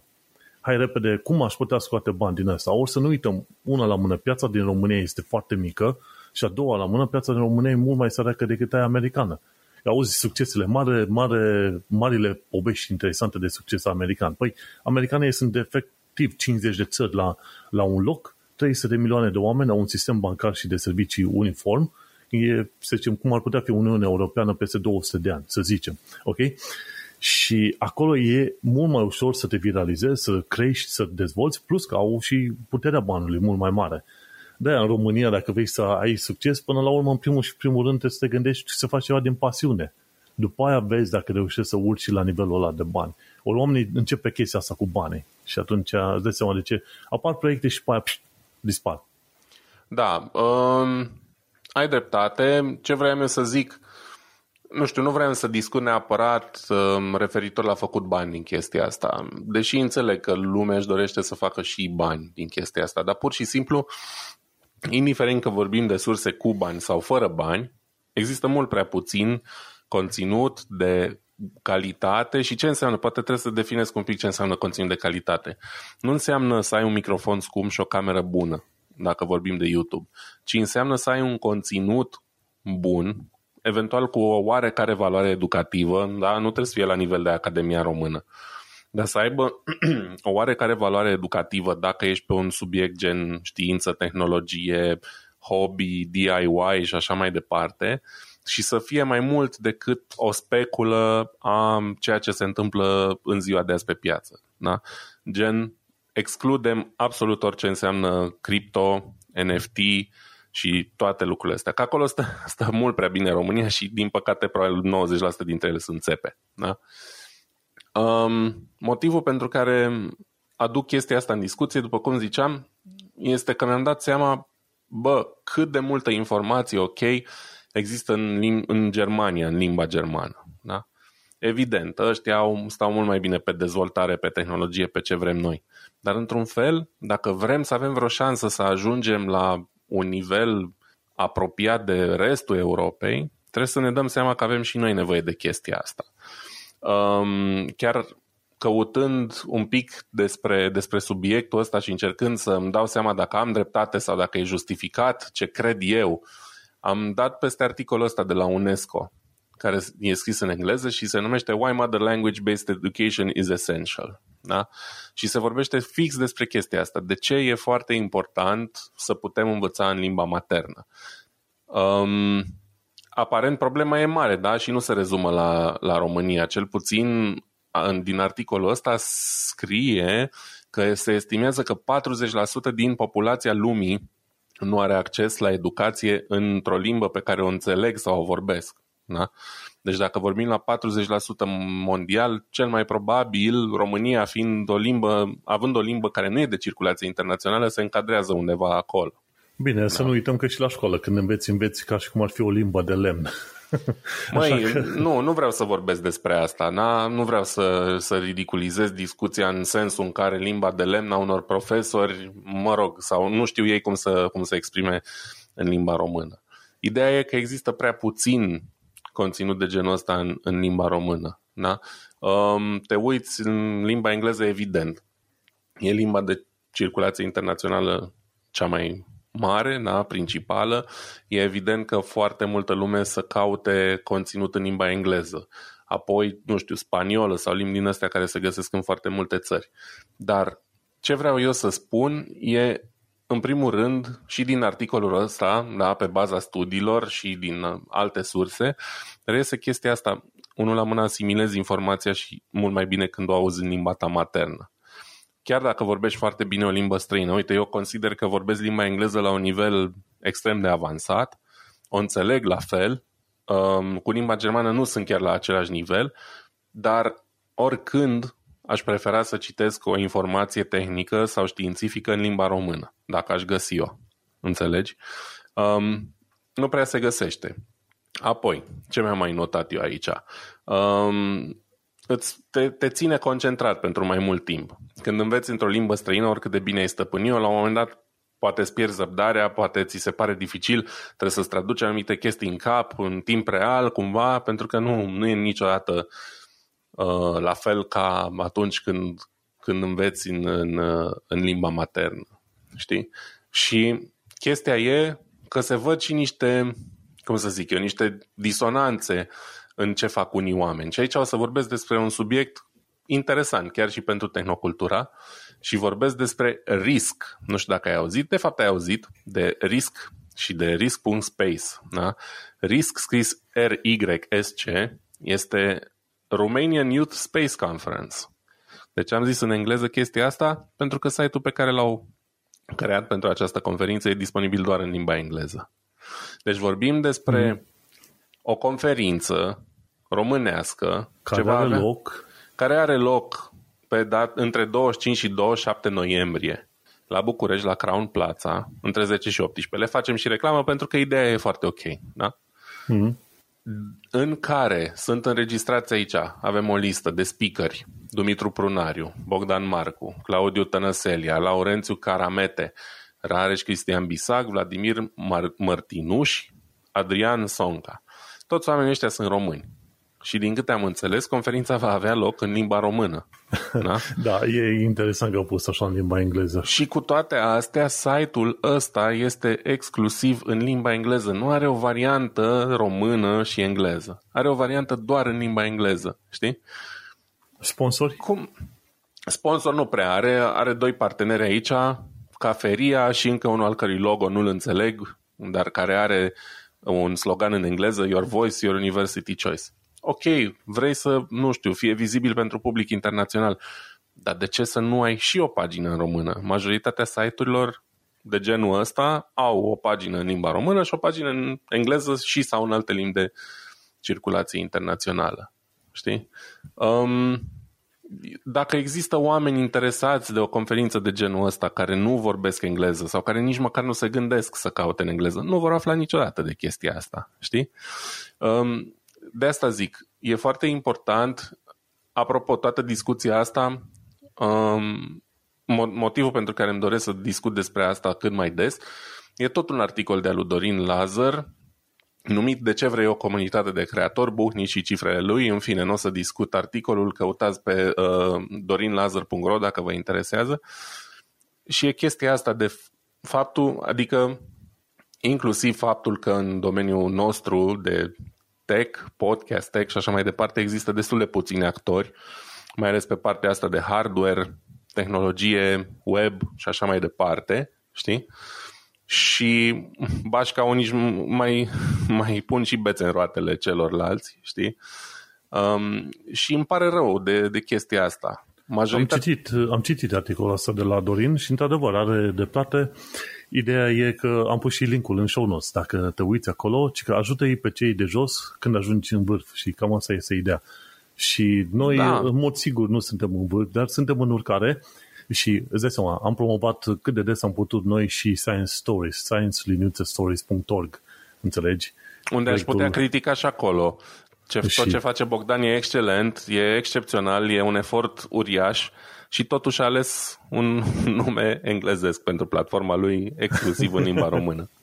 Da, uite, vezi, e bun, e bun de știut acolo, vezi, se poate trimite mesajul pe mai departe la Bogdan, sigur ascultă podcastul, dar ca idee, când aflăm de proiecte ceva noi care ne interesează, făcute în română pentru români, de ce nu? Chiar aș vrea să avem o secțiune aici în podcast, undeva o, o, o chestiune mai scurtă, acolo zice, băi, ce am aflat noi de la public? Chestiuni faine făcute. A făcut cineva o hartă interesantă a numelor din județ în funcție de nu știu ce chestie. Sau cineva a scris o aplicație prin care poți să afli, ce știu, informații educative de pe zona ta, ce vrei tu pe acolo, sau orice fel de... Ar conta chestiunea asta să le promovăm pe aici. Știi, să avem un fel de colț al uh, ascultătorului, cum ar veni, înțelegi? Să primim, uh, să primim de la oameni, știi, mesaje în care să ne spună, băi, uite-te că am aflat de site-ul ăsta făcut de cineva sau de canalul ăsta de YouTube care promovează chestii interesante. Uitați-vă și voi și promovați-l pe mai departe. Și ar trebui să, să introducem așa o secțiune chiar obligatorie în fiecare episod. Absolut. Um, ar mai fi niște chestii de zis aici. Um, unul dintre ele, cea mai importantă platformă educativă la nivel mondial, la ora actuală probabil că e Wikipedia, da? Um, care e o practic o enciclopedie open source în care oricine poate adăuga articole, ele sunt editate, moderate, verificate și așa mai departe prin comunitate și asta îi asigură o acuratețe destul de bună. Dacă ne uităm Wikipedia în limba română, are 434.085 de articole. Da? Dacă compar cu Wikipedia în limba germană, germanii sunt de câte ori? De patru ori mai mulți ca noi. Da? Noi suntem vreo 20 de milioane, ei sunt 80 de milioane. Hai mai punem și Elveția și Austria, 100 de milioane rotunjit de vorbitori de germană. Da? Uh-huh. Um, Wikipedia în limba germană are aproape 3 milioane de articole. Da, hai să ne uităm la alți vecini de noștri, gen Ungaria și Bulgaria. Uh, nu m-am uitat pe ei. N-am vrut să mă compar cu vecini, am vrut să mă compar cu un Vezi. ideal. Da? Am vrut să mă compar cu un ideal. Că aș putea să mă compar cu vecini. Bulgarii sunt puțini, ungurii sunt puțini și ei, știi? Um, vreau să, să mă compar cu cineva ideal. Apoi, în limba engleză sunt, nu știu, șapte milioane de articole sau ceva de genul ăsta, ceea ce, evident, limba engleză e de circulație internațională.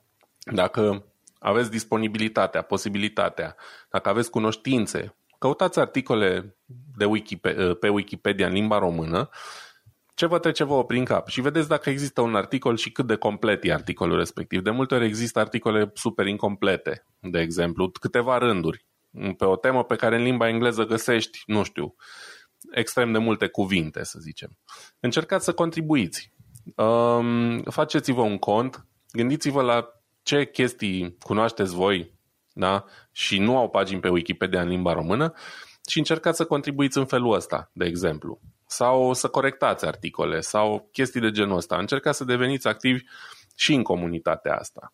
E o metodă prin care putem contribui. Extrem de multă lume um, folosește Wikipedia pentru a se informa. Și eu și așa mai departe. Știi? Uh, la un moment dat, nu mai știu, găsisem un articol, în scap acum despre ce e vorba și nu vreau să mint sau să zic o prostie, era un articol despre ceva din România, am impresia despre o localitate, nu mai știu care, și pagina în limba română avea mai puțin conținut decât pagina în limba engleză și era vorba de o localitate din România. Da? Mi s-a părut iarăși ridicol cumva chestia asta. Mi s-a părut absurd, adică e absolut anormal să se întâmple așa. Da, da, acum hai să, hai să trecem și pe partea alaltă. Aici în UK, când te duci să te angajezi ca elev care ai terminat acum liceul sau te duci așa ca student, la locul de muncă poți să prezinți activități de voluntariat, chiar dacă ai făcut ceva mai deosebit, să zicem, mai scris 100 de pagini de Wikipedia într-un mod util ce vrei tu pe acolo. Astea sunt luate în considerare, dar Categoric în România când te angajezi, când te angajezi în România, vrei să te duci undeva, chestia asta nu este luată în considerare. Bine, ai făcut un timpul tău liber, nu te apreciem prea suficient de mult, uh, ai terminat liceul, dar avea nevoie ca să ai 5 ani de zile experiență în câmpul muncii, știi? Lumea da, poate avem acolo. nevoie de o schimbare de mentalitate în sensul ăsta. Poate că oamenii care fac chestia asta sunt și ei datori la rândul lor să aducă cunoștința angajatorului, știi? Chiar dacă aici nu se pune neapărat preț pe chestia asta. Deși eu cred că un angajator serios spune că știe despre ce e vorba și știe că e mai valoros poate voluntariat într-un anume domeniu decât nu știu, ce o să faci cu viața ta peste 5 ani sau mai știu eu ce întrebări da, Întrebările astea sunt foarte idiote. Dar adevărul e că de la HR ar trebui să pornească, se tot laudă acum, văd din când în când pe LinkedIn români din HR care transmit tot felul de chestii. Uite, ar, ar fi fain să facem aia, să facem aia. Păi faceți, prietene, când vine unul care a terminat liceul și spune, uite, am lucrat în timpul liceului, am făcut voluntariat în punctele X, Y și Z. Aia trebuie deja să fie considerată experiență de lucru. Da, fără îndoială. Um, deci trebuie să, trebuie să încercăm și noi să, să contribuim în felul nostru. Nu știu, chiar și un blog, un blog scris pe un domeniu anume, um, cu informații pe care altfel nu le găsești, e mai util decât să nu ai informația aia deloc la, la dispoziție, știi? Um, e, nu știu, e complicat, e un subiect o temă foarte complexă, dar cred că înțelege toată lumea ce vreau să zic. Ideea de bază e că noi suntem obișnuiți, sau cei din bula mea, suntem obișnuiți să ne ducem foarte repede la căuta despre subiecte generale da, sau de uz general, de interes general, în limbi de circulație internațională, din lipsa materialului în limba română. Și ok, poate pentru mine e ok și pentru bula mea e ok, dar să exclud din start foarte multe categorii de oameni. Da? Noi nu ne dăm seama cât de multă o lume din România nu stăpânește la nivel suficient o limbă de circulație internațională. Dar știu să folosească internetul. Doar că sunt limitați de regulă la pagini în limba română. A, și știu ce o să zică unii, de ce nu folosești Google Translate? Nu prea e același lucru. Um, de multe ori traduce foarte ok, dar atunci când nu o face, s-ar putea să te și încurce mai mult decât te ajută. Și apoi mai e o chestie. Conținutul în limba română, de regulă, e scris de români sau cel puțin a trecut prin mâinile unor români care l-au tradus cât au putut ei de bine. Și cumva promovezi oameni din, da, vorbitor de limbă română, ca să nu zic din România, că vorbim și de expație aici, uh, promovez oameni care să facă chestia asta. A, apropo, uite, de genul de contribuție. Um, am postat pe Twitter acum câteva zile, o să caut un pic repede articolul, despre o doamnă care era contribuitor la uh, Dex Online și care a decedat, săraca, și care Scuze, îmi cer scuze, sper să-l găsesc acum rapid, dacă nu-l găsesc o să da. renunț da. și nu, revin la contează, el. Contează să ai tot mai multe materiale. Într-o vreme urmăream pe e... YouTube uh, tot felul de canale din astea, dar au făcut câteva episoade și au murit după o jumătate de an, după un an. Și păcat. Da, din păcate foarte multe canale mor și înțeleg și de ce mor, știi? Important e totuși să rămână ceva în urma lor. Uite, doamna Laura Gellner, care era stabilită în Germania de multă vreme și care era culmea, a murit la 83 de ani, să-i fie țărâna ușoară, și care era unul dintre cei mai mari contribuitori la Dex Online. Adică la modul peste 300 de mii de definiții, da? adică în total peste 59 de milioane de caractere. 30% din definițiile de pe Dex Online a contribuit femeia asta. Știi? Um, ea e unul din oamenii din umbră. La Dex Online apelează probabil foarte multă lume, știi? Uh, ea e unul din oamenii din umbră care, uite, deși nu mai era în România, a contribuit masiv la conținut în limba română de calitate, exact ce, ce spun aici. Păi tu unde ești acum? Ești în Germania, iar eu sunt în UK. Să mă ierți, eu nu am nici 1% din contribuția femeii ăsteia. Eu încerc să-mi fac partea și încerc să aduc uh, conștientizare, măcar în domeniul ăsta mi-ar plăcea să fac mai mult decât fac, din păcate, din lipsă de timp, nu prea pot, știi? Am tot încercat să, să scriu și eu un blog, să mai lansez acolo opinii, să mai ajut cu sfaturi, cu una alta. Nu pot, e, mi-e greu. Dar fiecare, uite, poate unii au mai mult timp liber la dispoziție. Poate unii sunt super, super um, uh, hard workers, da, cum e Bogdan, de exemplu, și își dedică tot timpul liber pe care l-au uh, pentru, pentru scopul ăsta și așa mai departe. Ideea e na, fără să mai lungesc prea mult subiectul, mi-ar plăcea să avem mult mai mult conținut de calitate în limba română, mi-ar plăcea să nu depindem de unul sau doi creatori care monopolizează un anumit subiect, uh, mi-ar plăcea să văd tentative mai multe de la oameni care cred că pot să facă un lucru mai bine, chiar dacă eșuează. Bă, important e să nu vorbești lemne, da? Chiar dacă n-ai cea mai șmecheră cameră, cel mai bun microfon, nu scrii cel mai bine gramatical din lumea asta, uh, dacă ai o informație bună și, nu știu, de calitate pe care vrei să o împărtășești cu cineva, do it. Poate să, cum a zis Manu, nu știu, poate să conteze ca voluntariat, poți să te simți tu mai bine că ai făcut, uh, ai făcut un bine cuiva. Da? Uite, noi cu podcastul ăsta uh, ne scrie lumea și ne laudă că ne admiră și că le place și că uh, parcă stau la o discuție cu, cu niște amici când ne ascultă pe noi și așa mai departe. Deci cuiva influențăm viața pozitiv, să zicem și practic fiecare creator de conținut în limba maternă poate să facă chestia asta și închei zicând uh, următorul lucru. Astăzi, căutând pe internet uh, idei pentru, pentru discuția asta, am găsit inclusiv un site, nu mai știu acum, nu l-am salvat, uh, în care se vorbea, nu, nu se vorbea, era un top de creatori de, pe YouTube, de exemplu, de conținut pe țări. Și am dat pe limba pe România, da, să mă uit Uh, ce fel de creatori de conținut sunt, care e topul și așa mai departe. și pe anumite categorii, multe dintre ele, canalele de, din top nu erau pe limba română, erau pe limba engleză. Deci multe canale românești gândite să acopere o piață cât mai mare, ceea ce nu e, nu e un lucru greșit și nu-i blamez, îi înțeleg într-un fel, dar gen canale cu sute de mii și milioane de abonați care nu fac deloc conținut în limba română, știi?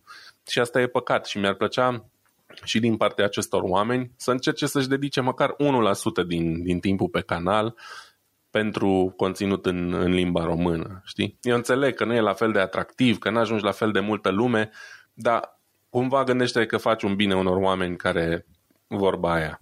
Vorbesc aceeași limbă Sau... cu tine, știi cum e, sau cel puțin în situațiile respective, eventual să promoveze proiecte făcute în România, știi, dacă nu să facă ei ceva în limba română, dar proiecte da. faine, educative, știi?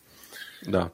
Da, asta mi-ar plăcea să văd mai mult. E un, uh, o opinie personală, e un subiect care mă, cum să zic, îl am la suflet și vorbesc așa cu emoție despre el, pentru că nici eu nu știu care e cea mai bună metodă um, să se ajungă la, la chestia asta, dar știu că e foarte important și știu că nemții, de exemplu, când caută ceva pe net, nu simt de cele mai multe ori nevoia să caute pe engleză sau pe altă limbă. Pentru că 9 din 10 cazuri vor găsi informația în, în limba lor perfect. Da? Nu or să aibă niciun fel de problemă cu, cu chestia asta.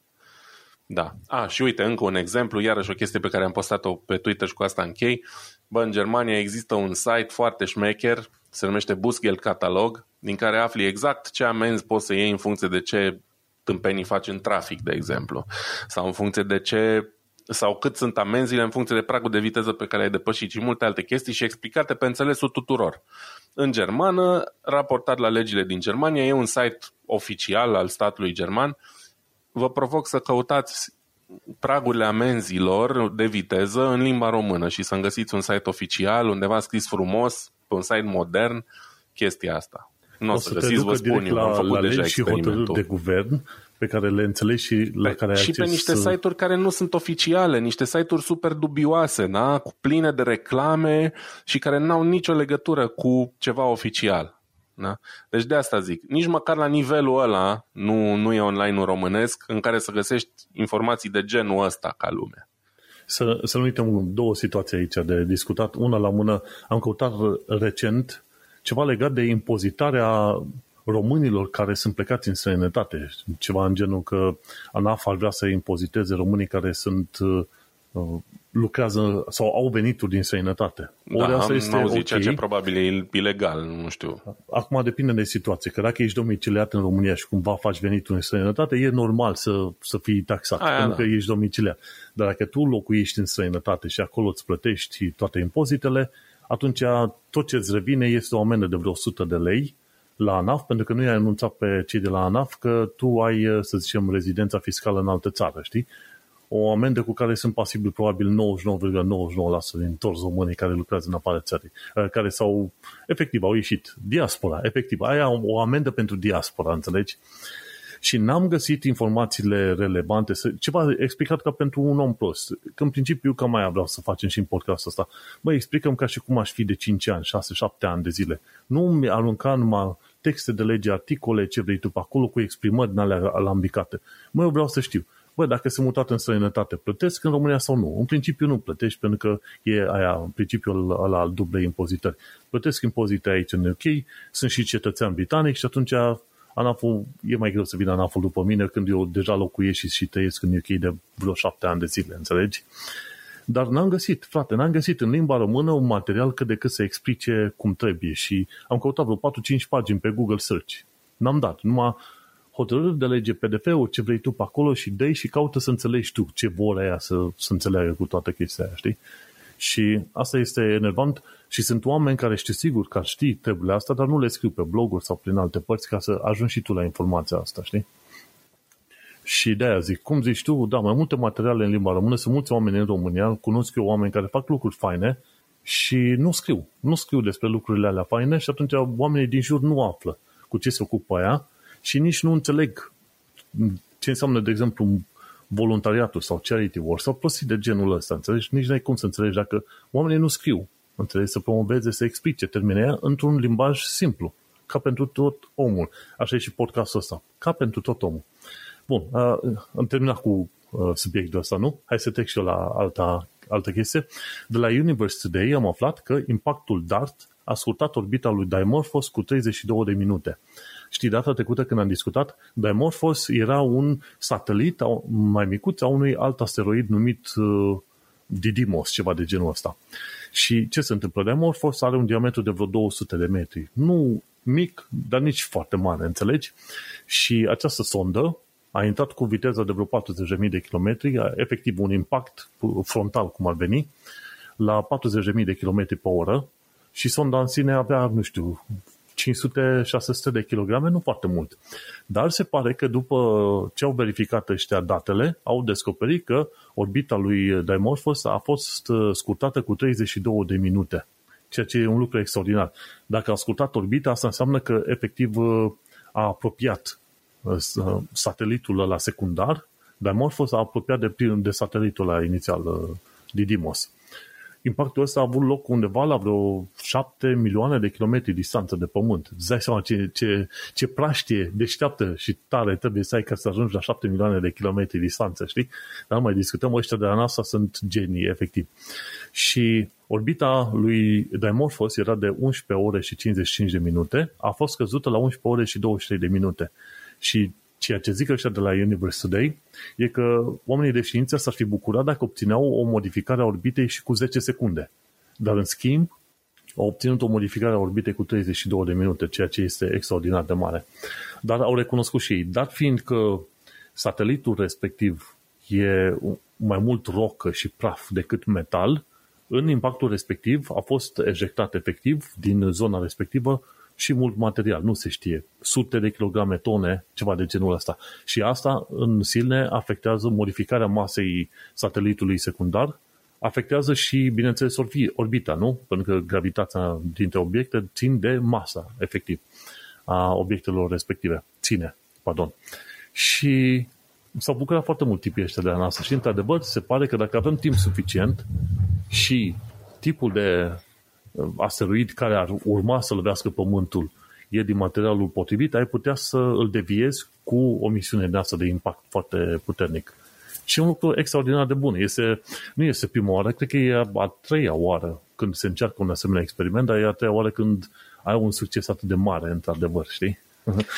Mai la câte rachete sunt pe planeta asta, eu cred că ne-am descurcat dacă le-ar ținti în direcția potrivită. Din păcate, nu se întâmplă chestia asta în momentul ăsta. Da. Și vom vedea cu ce se întâmplă, cum ziceai tu, cu bombe atomice. M-am uitat la materiale de curând, doar de curiozitate, nu de alta, știi? Nu că s-ar întâmpla ceva. Și hai să mergem la o altă știre de-a mea destul de scurt, așa. De la Hardware Unboxed, tipul ăla de acolo a făcut uh, o verificare cu DLS, DLSS 3 de pe platformele astea, plăcile astea video, RTX versiunea 40, știi? Și concluzia lui a fost că este foarte prost la uh, frame-uri la mai mici de 60 de cadre, ceva de genul ăsta. La frame rates mai mici de 60, 70 este execrabil, dacă nu chiar foarte prost, înțelegi? Și a spus că te ajută să câștigi mai multe frame-uri, mai multe cadre pe secunde, doar dacă ai uh, monitoare care merg peste 100 de Hz, înțelegi? Și atunci, la ce te-ar ajuta un DLSS când uh, la și plus că, guess what, cel puțin la, la frame rate-uri mai mici, după ce că calitatea în sine nu este foarte bună, ai și input lag mai mare. Deci, teoretic, ți se generează mai multe cadre, dar uh, răspunsul la acțiunile tale este mai slab. Ori chestia asta este foarte ciudată și contraintuitivă, nu? Că dacă ai mai multe cadre, te aștepți ca toată acțiunea să se întâmple mai repede, nu? Tot uh, Uh, când dai click pe, pe mouse acolo sau apeși o tastă să, să se întâmple toată acțiunea mai repede. Dar de fapt nu e așa. Nu păi în nu cazul așa, DLSS 3. Nu e așa pentru că cadrele respective sunt de umplutură, practic. Ele nu fac parte din, din randarea efectivă și din jocul tău efectiv. Ele sunt cadre de umplutură și atunci nu te, nu te ajută neapărat în sensul ăsta. Și de aia, deci oamenii care se gândeau că și au un RTX 40, dar au un monitor mai slab care merge până la 60 de Hz, e game over. Să nu ia, să nu ia, să nu facă greșeala asta, pentru că până la urmă arunci, efectiv arunci o placă, banii pe o placă video foarte bună care ar avea... Bine, Pe de altă idee, parte- ai putea să nu folosești DLSS 3. Exact, asta vreau să zic. Pe de altă parte, dacă ai un monitor standard de 60 sau până în 90 de Hz, nu ai nevoie oricum de DLSS. Pentru că, cel puțin pe bă, RTX 4090, care e o bestie, îți merge absolut orice în 1080p cu mult peste 60 de frame-uri pe secundă. Deci nu ai nevoie de DLSS. Știi? Nu câștigi absolut nimic prin asta. DLSS e util dacă vrei să joci chestii 4K la refresh rate-uri mari, neapărat, că vrei tu neapărat chestia asta. În general, DLSS e mișto, dar, cum să zic eu, doar așa, dacă vrei să împingi o, o placă video la limita ei supremă, poate să te ajute. Gen, dacă ai un 4060 care încă nici nu există, să zicem, și vrei cu ăla, nu știu ce frame rate la 2K sau 4K, atunci să activezi DLSS. Dacă ai un 4090, în 90% din timp nu ai nevoie de DLSS pentru că o să ai un frame rate suficient de, de Păi, bun. oricum, așteptăm review-urile și cred că dincolo de 4060 nu o să, nu o să recomandăm noi ca podcast niciun fel de placă video, sincer. Doar pentru cei care, cei care n-au ce face cu bani, efectiv, dacă stai să te gândești. Măi, au apărut deja review-uri la 4090. Um, cel mai important review este că este atât de mare fizic placa aia încât s-ar putea să nu încapă în majoritatea sistemelor, efectiv. Um, apoi, cum ziceam, performanțele sunt de top, dar clar la 1700 de euro sau cât costă placa aia, nici nu te aștepți la altceva. Um, 4080 s-a lansat într-o variantă de 16 GB de RAM, vreau să lanseze un 4080 de 12 GB de RAM, dar din cauza presiunii influencerilor din domeniul tech au cam renunțat la idee, fiindcă toată lumea a zis, bă, asta e o idee proastă și o să creeze confuzie. Da? Dacă lansezi o placă video care are deja un nume greu de ținut minte, da? ok, lasă o singură variantă de memorie RAM, poți să lansezi un alt nume de cod cu mai puțin RAM sau mai mult sau cum vrei tu. Și practic asta se, se va și întâmpla probabil. Um, 4060 încă nu știm nimic despre asta, cam ăla e nivelul ăla mainstream care mă interesează pe mine cel mai mult ca performanță, fiindcă acolo e nivelul pe care și-l permite majoritatea. Oricât ne-ar plăcea să vorbim de plăci uh, extrem de performante și așa mai departe, pe alea nu și le permite aproape nimeni, de fapt. Da, și oricum, ai văzut, prețurile la Nvidia se duc tot mai sus, tot mai sus și văd că Intel până la urmă acoperă teritoriul ăla mai ieftin și foarte curând o să vorbim mai mult de Intel decât de Nvidia, sincer, pe aici, pe la tehnologie. Să sperăm, n-ar fi neapărat rău dacă, dacă continuă pe, pe drumul ăsta pe care l-au ales. Exact, sperăm și noi. Mai aveai tu o știre, nu? Da, foarte pe scurt, așa mai mult de amuzament. În episodul trecut am vorbit despre cum Lufthansa am banat, așa s-a supărat pe AirTag-uri și le-a interzis din zborurile lor, fiind singura companie mare care a luat decizia asta și invocând un motiv extrem de stupid și anume cum o regulă din, din regulamentul inter- Organizației Civile Internaționale de Aviație, dar regulă care se referă de obicei la uh, baterii litiu-ion și nici de cum la baterii din astea celulă um, rotunjoare, cum folosește um, AirTag-ul, da? adică CER 2032, o baterie care e folosită în orice, de la chei de mașină, la ceasuri de perete, la whatever, da?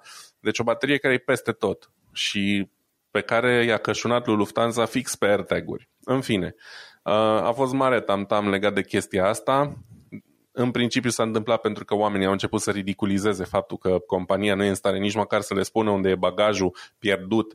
În schimb, oamenii puteau să vadă singuri pentru că aveau AirTag na, unde ateriza bagajul lor.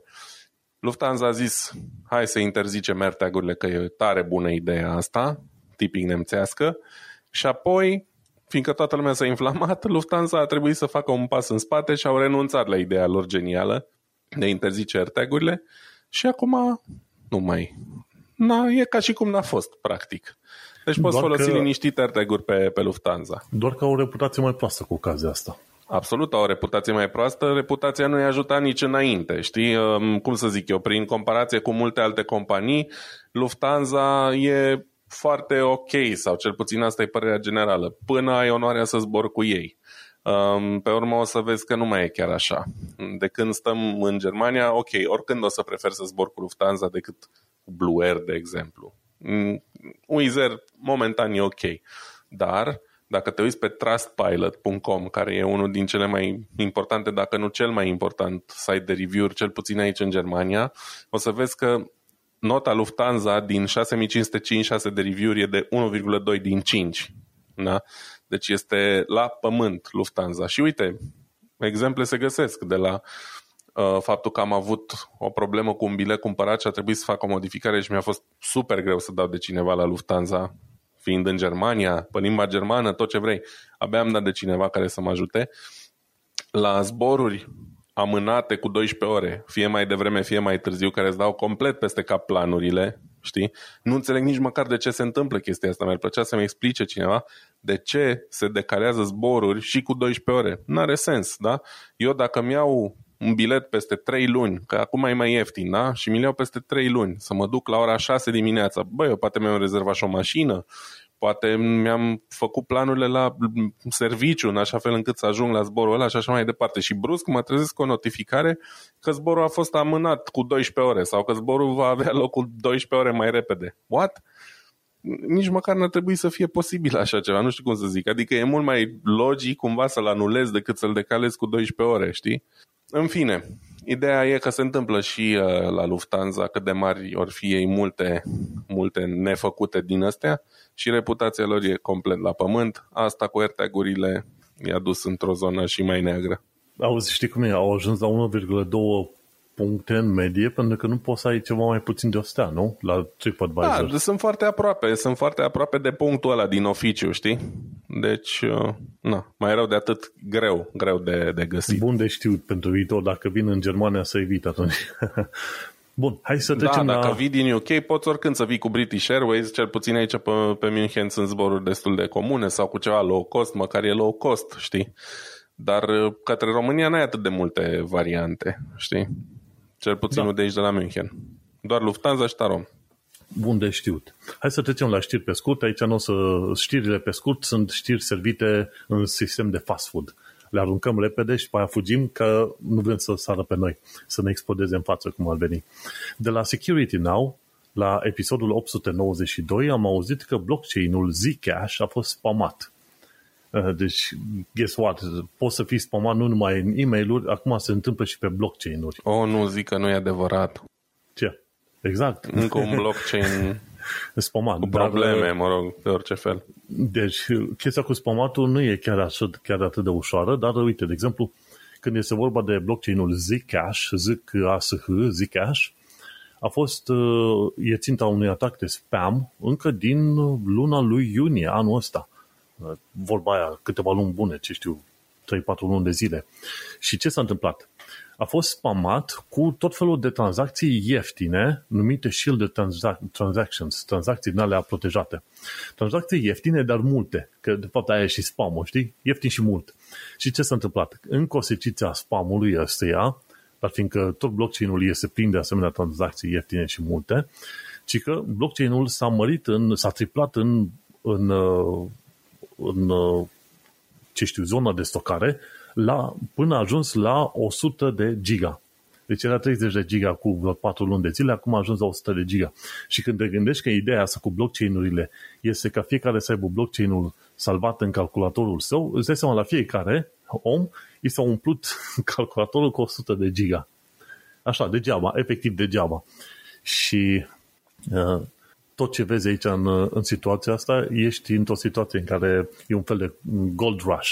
Chiar în not, notițele de la Steve Gibson zice aici, California Gold Rush din 1848 până 1855 și cei mai bun, mulți bani au fost făcuți de intermediari, nu de cei care căutau aur în perioada aia. Același lucru se întâmplă și acum cu blockchain-urile astea. Dar a fost pentru prima oară când am aflat că se poate spama un asemenea blockchain.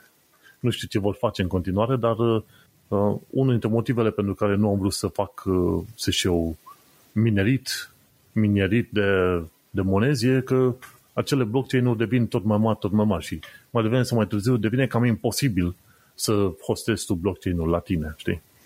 Hai pe mai departe, următorul punct, sau vrei să zici ceva? Nu, nu, nu, nimic, mă abțin. Te abții, foarte bine.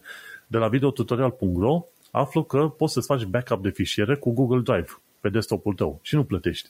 Insta, te duci și cauți Google Drive pentru desktop, instalezi aplicația respectivă și atunci zici, ok, vreau să-mi urc niște fișiere, să le trimit în Google Drive și urcă chiar foarte repede, chiar foarte bine. Și în felul ăsta ai o aplicație pe desktop-ul tău și mi se pare că apare și în Windows Explorer, în partea de stângă, în sidebar.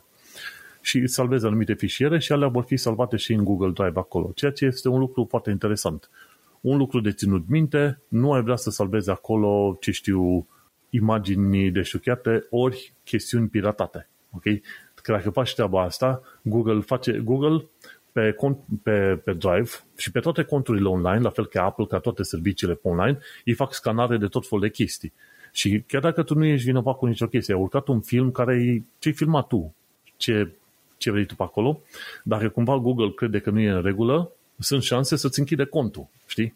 Așa că trebuie să ai foarte mare grijă ce salvezi ca documente, ca fișiere, ca ce vrei tu pe acolo, știi? Și chiar și prin această aplicație de Google Drive.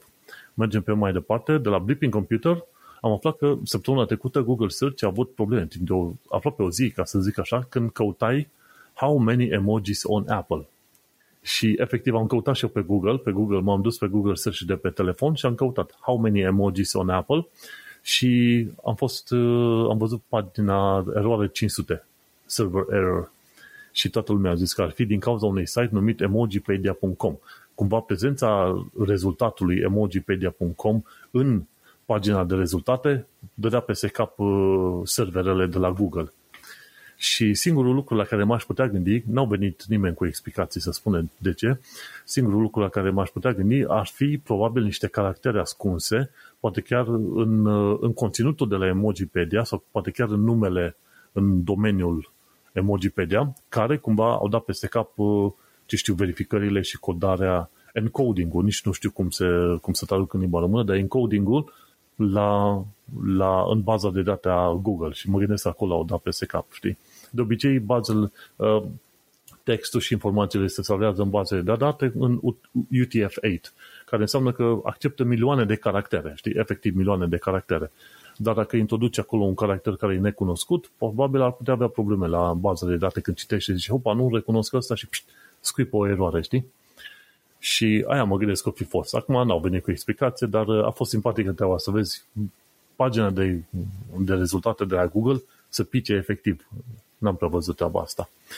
Ei, hai să mergem și la știrea asta de la TechDirt. Deci PayPal își permite să te amendeze cu 2500 de dolari.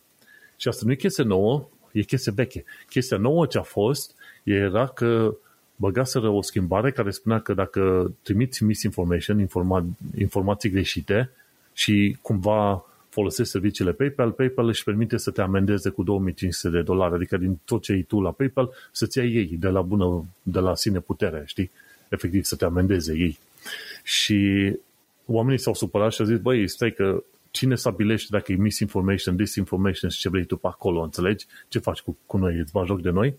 Și tot mai mulți oameni își fac probleme pe chestia asta cu PayPal-ul că au business-uri care efectiv vând prin PayPal. Și atunci se gândesc foarte serios dacă vor să mai mențină serviciul sau nu.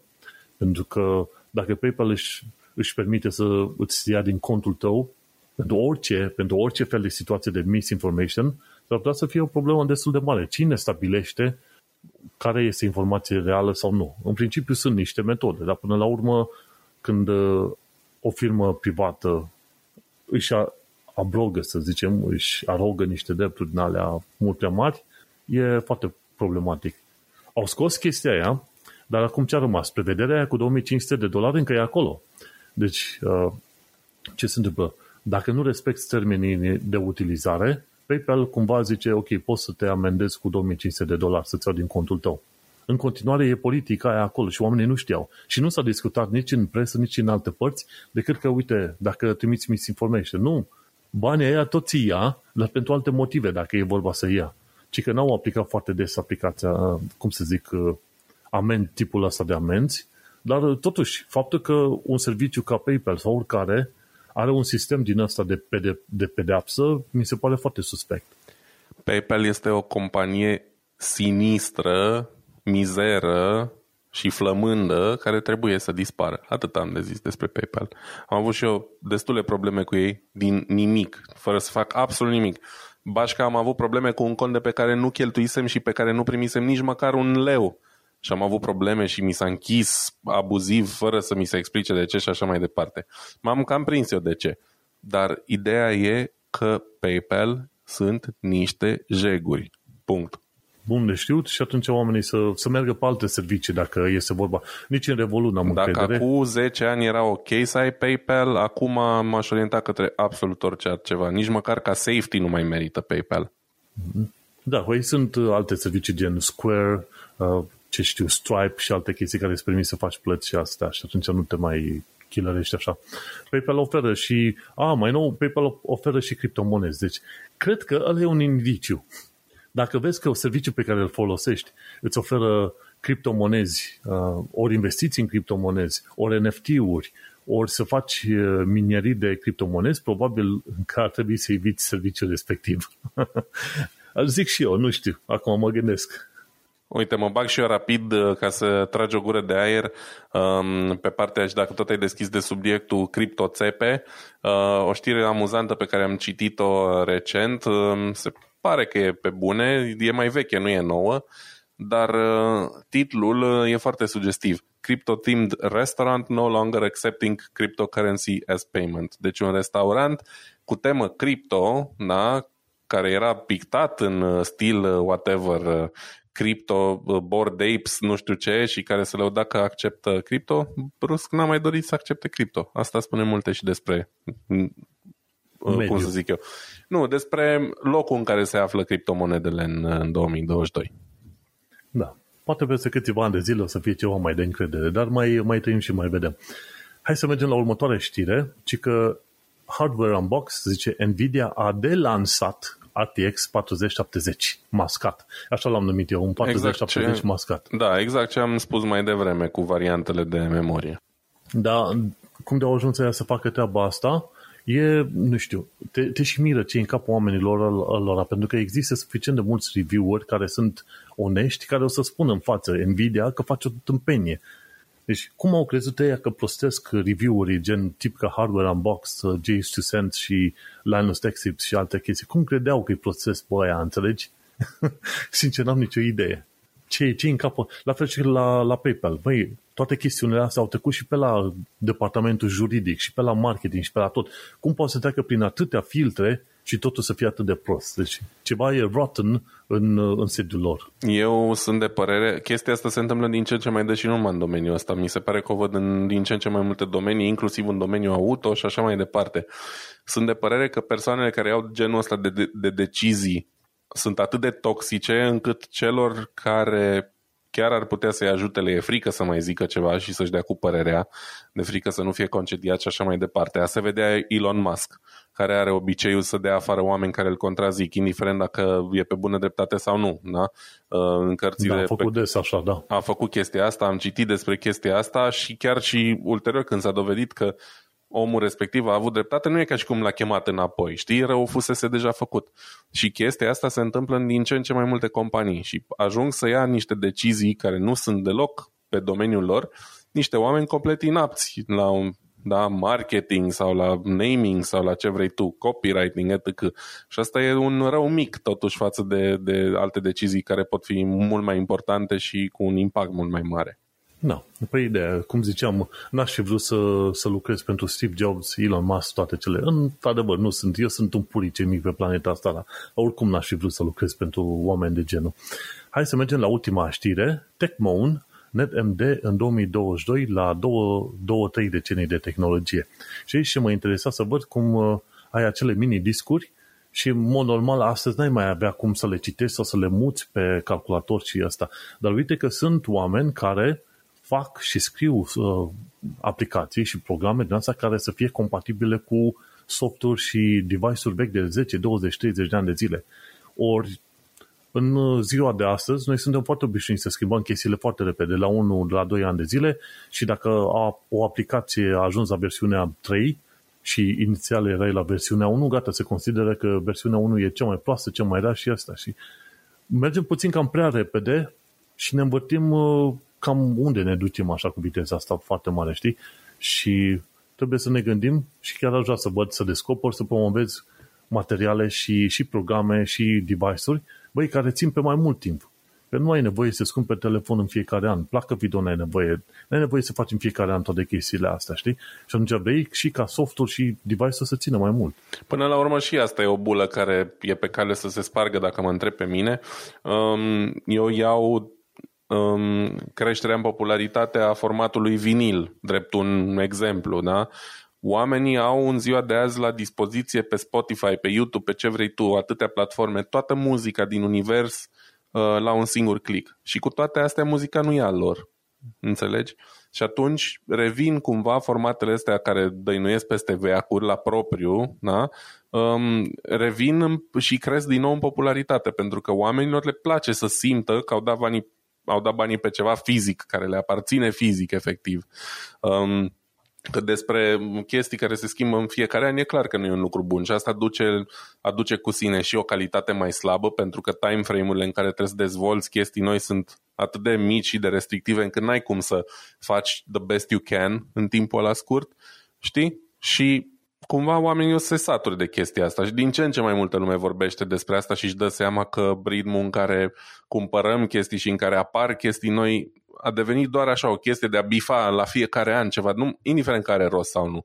La fel cum e un iPhone nou în fiecare an. Anul ăsta s-a ajuns până la punctul în care are același procesor ca anul trecut. Deci care era rostul de a mai lansa încă unul? Știi? E doar o chestie ce trebuie bifată. Și sai unde? Parcă Pixelul avea la un moment dat un telefon nou, dar cu, capa- cu chestiuni tehnice mai vechi ceva de genul ăsta. Da, mai și slabe, probabil că, nu pardon. sunt, probabil că nu sunt singuri, știi? Gândește-te că înainte îți luai un telefon la abonament, da, și bă, îl țineai un Nokia din ăla sănătos. Bă, îl țineai pe ăla, nu știu, până în- se rupea în două și și dacă îl schimbai după 2 ani. Da, nu știu cum să zic, îs- atunci parcă mai avea sens că în fiecare an apăreau noi și noi și noi chestii tehnologice super diferite. Acum nu apare nimic radical diferit. Sunt ceva mai rapide, uh, nu știu, sticla e ceva mai bună, cum să zic eu, mo- uh, incremente extrem, extrem de mici pentru, pentru a mai justifica prețurile alea. Și din păcate sunt mulți oameni care cad în plasa aia și simt că trebuie să aibă cel mai nou dispozitiv an de an și nu știu, ei perpetuează cumva, cumva chestia asta. Și știi cum e, firmele creează chestiuni care se cumpără. Asta e rolul lor în principiu. Bașca Dar- mai, mai fac, te mai și forțează să cumpere an de an, făcând chestii care nu țin, care se strică ușor și care sunt imposibil de reparat. Ei, tocmai de aceea Uniunea Europeană are niște legi în alea care o să oblige firmele să țină pentru 5 ani de zile. Și atunci, dacă ține pentru un ciclu de 5 ani de zile, în mod sigur și telefonul în sine ar trebui să fie mai bun să ține, sau device-ul, aparatul în sine ar trebui să țină mai mult. Să Știi? sperăm. Și de aia. Bun, hai că am ajuns la final, nu mai ținem oamenii. Mersi fain că ai ajuns până aici, până am rezistat amândoi. Zi-mi dacă ai shameless plugs. Mai nu am niciun fel de shameless plugs. uh, Ca de obicei, încercați să faceți fapte bune, încercați să susțineți uh, creatorii de conținut de calitate, presa de calitate și nepărtinitoare, foarte important. Și, în general, încercați să, să fiți mai buni unii cu ceilalți. Cool. Pe mine mă găsește lumea la pe manuelcheța.com unde am podcastul Un Român în Londra, podcast de 6 ani, 230 de episoade. În fiecare săptămână discut de chestiuni nou, noi descoperite de mine, eventual comentarii, știri, ceva de genul ăsta. Un fel de reportaje la fața locului, ca să zicem uh, așa. Bun, suntem la final. Mersi fain că ne-ai ascultat. Ne auzim pe data viitoare. Succes! Pa, pa! Numai bine, ceau!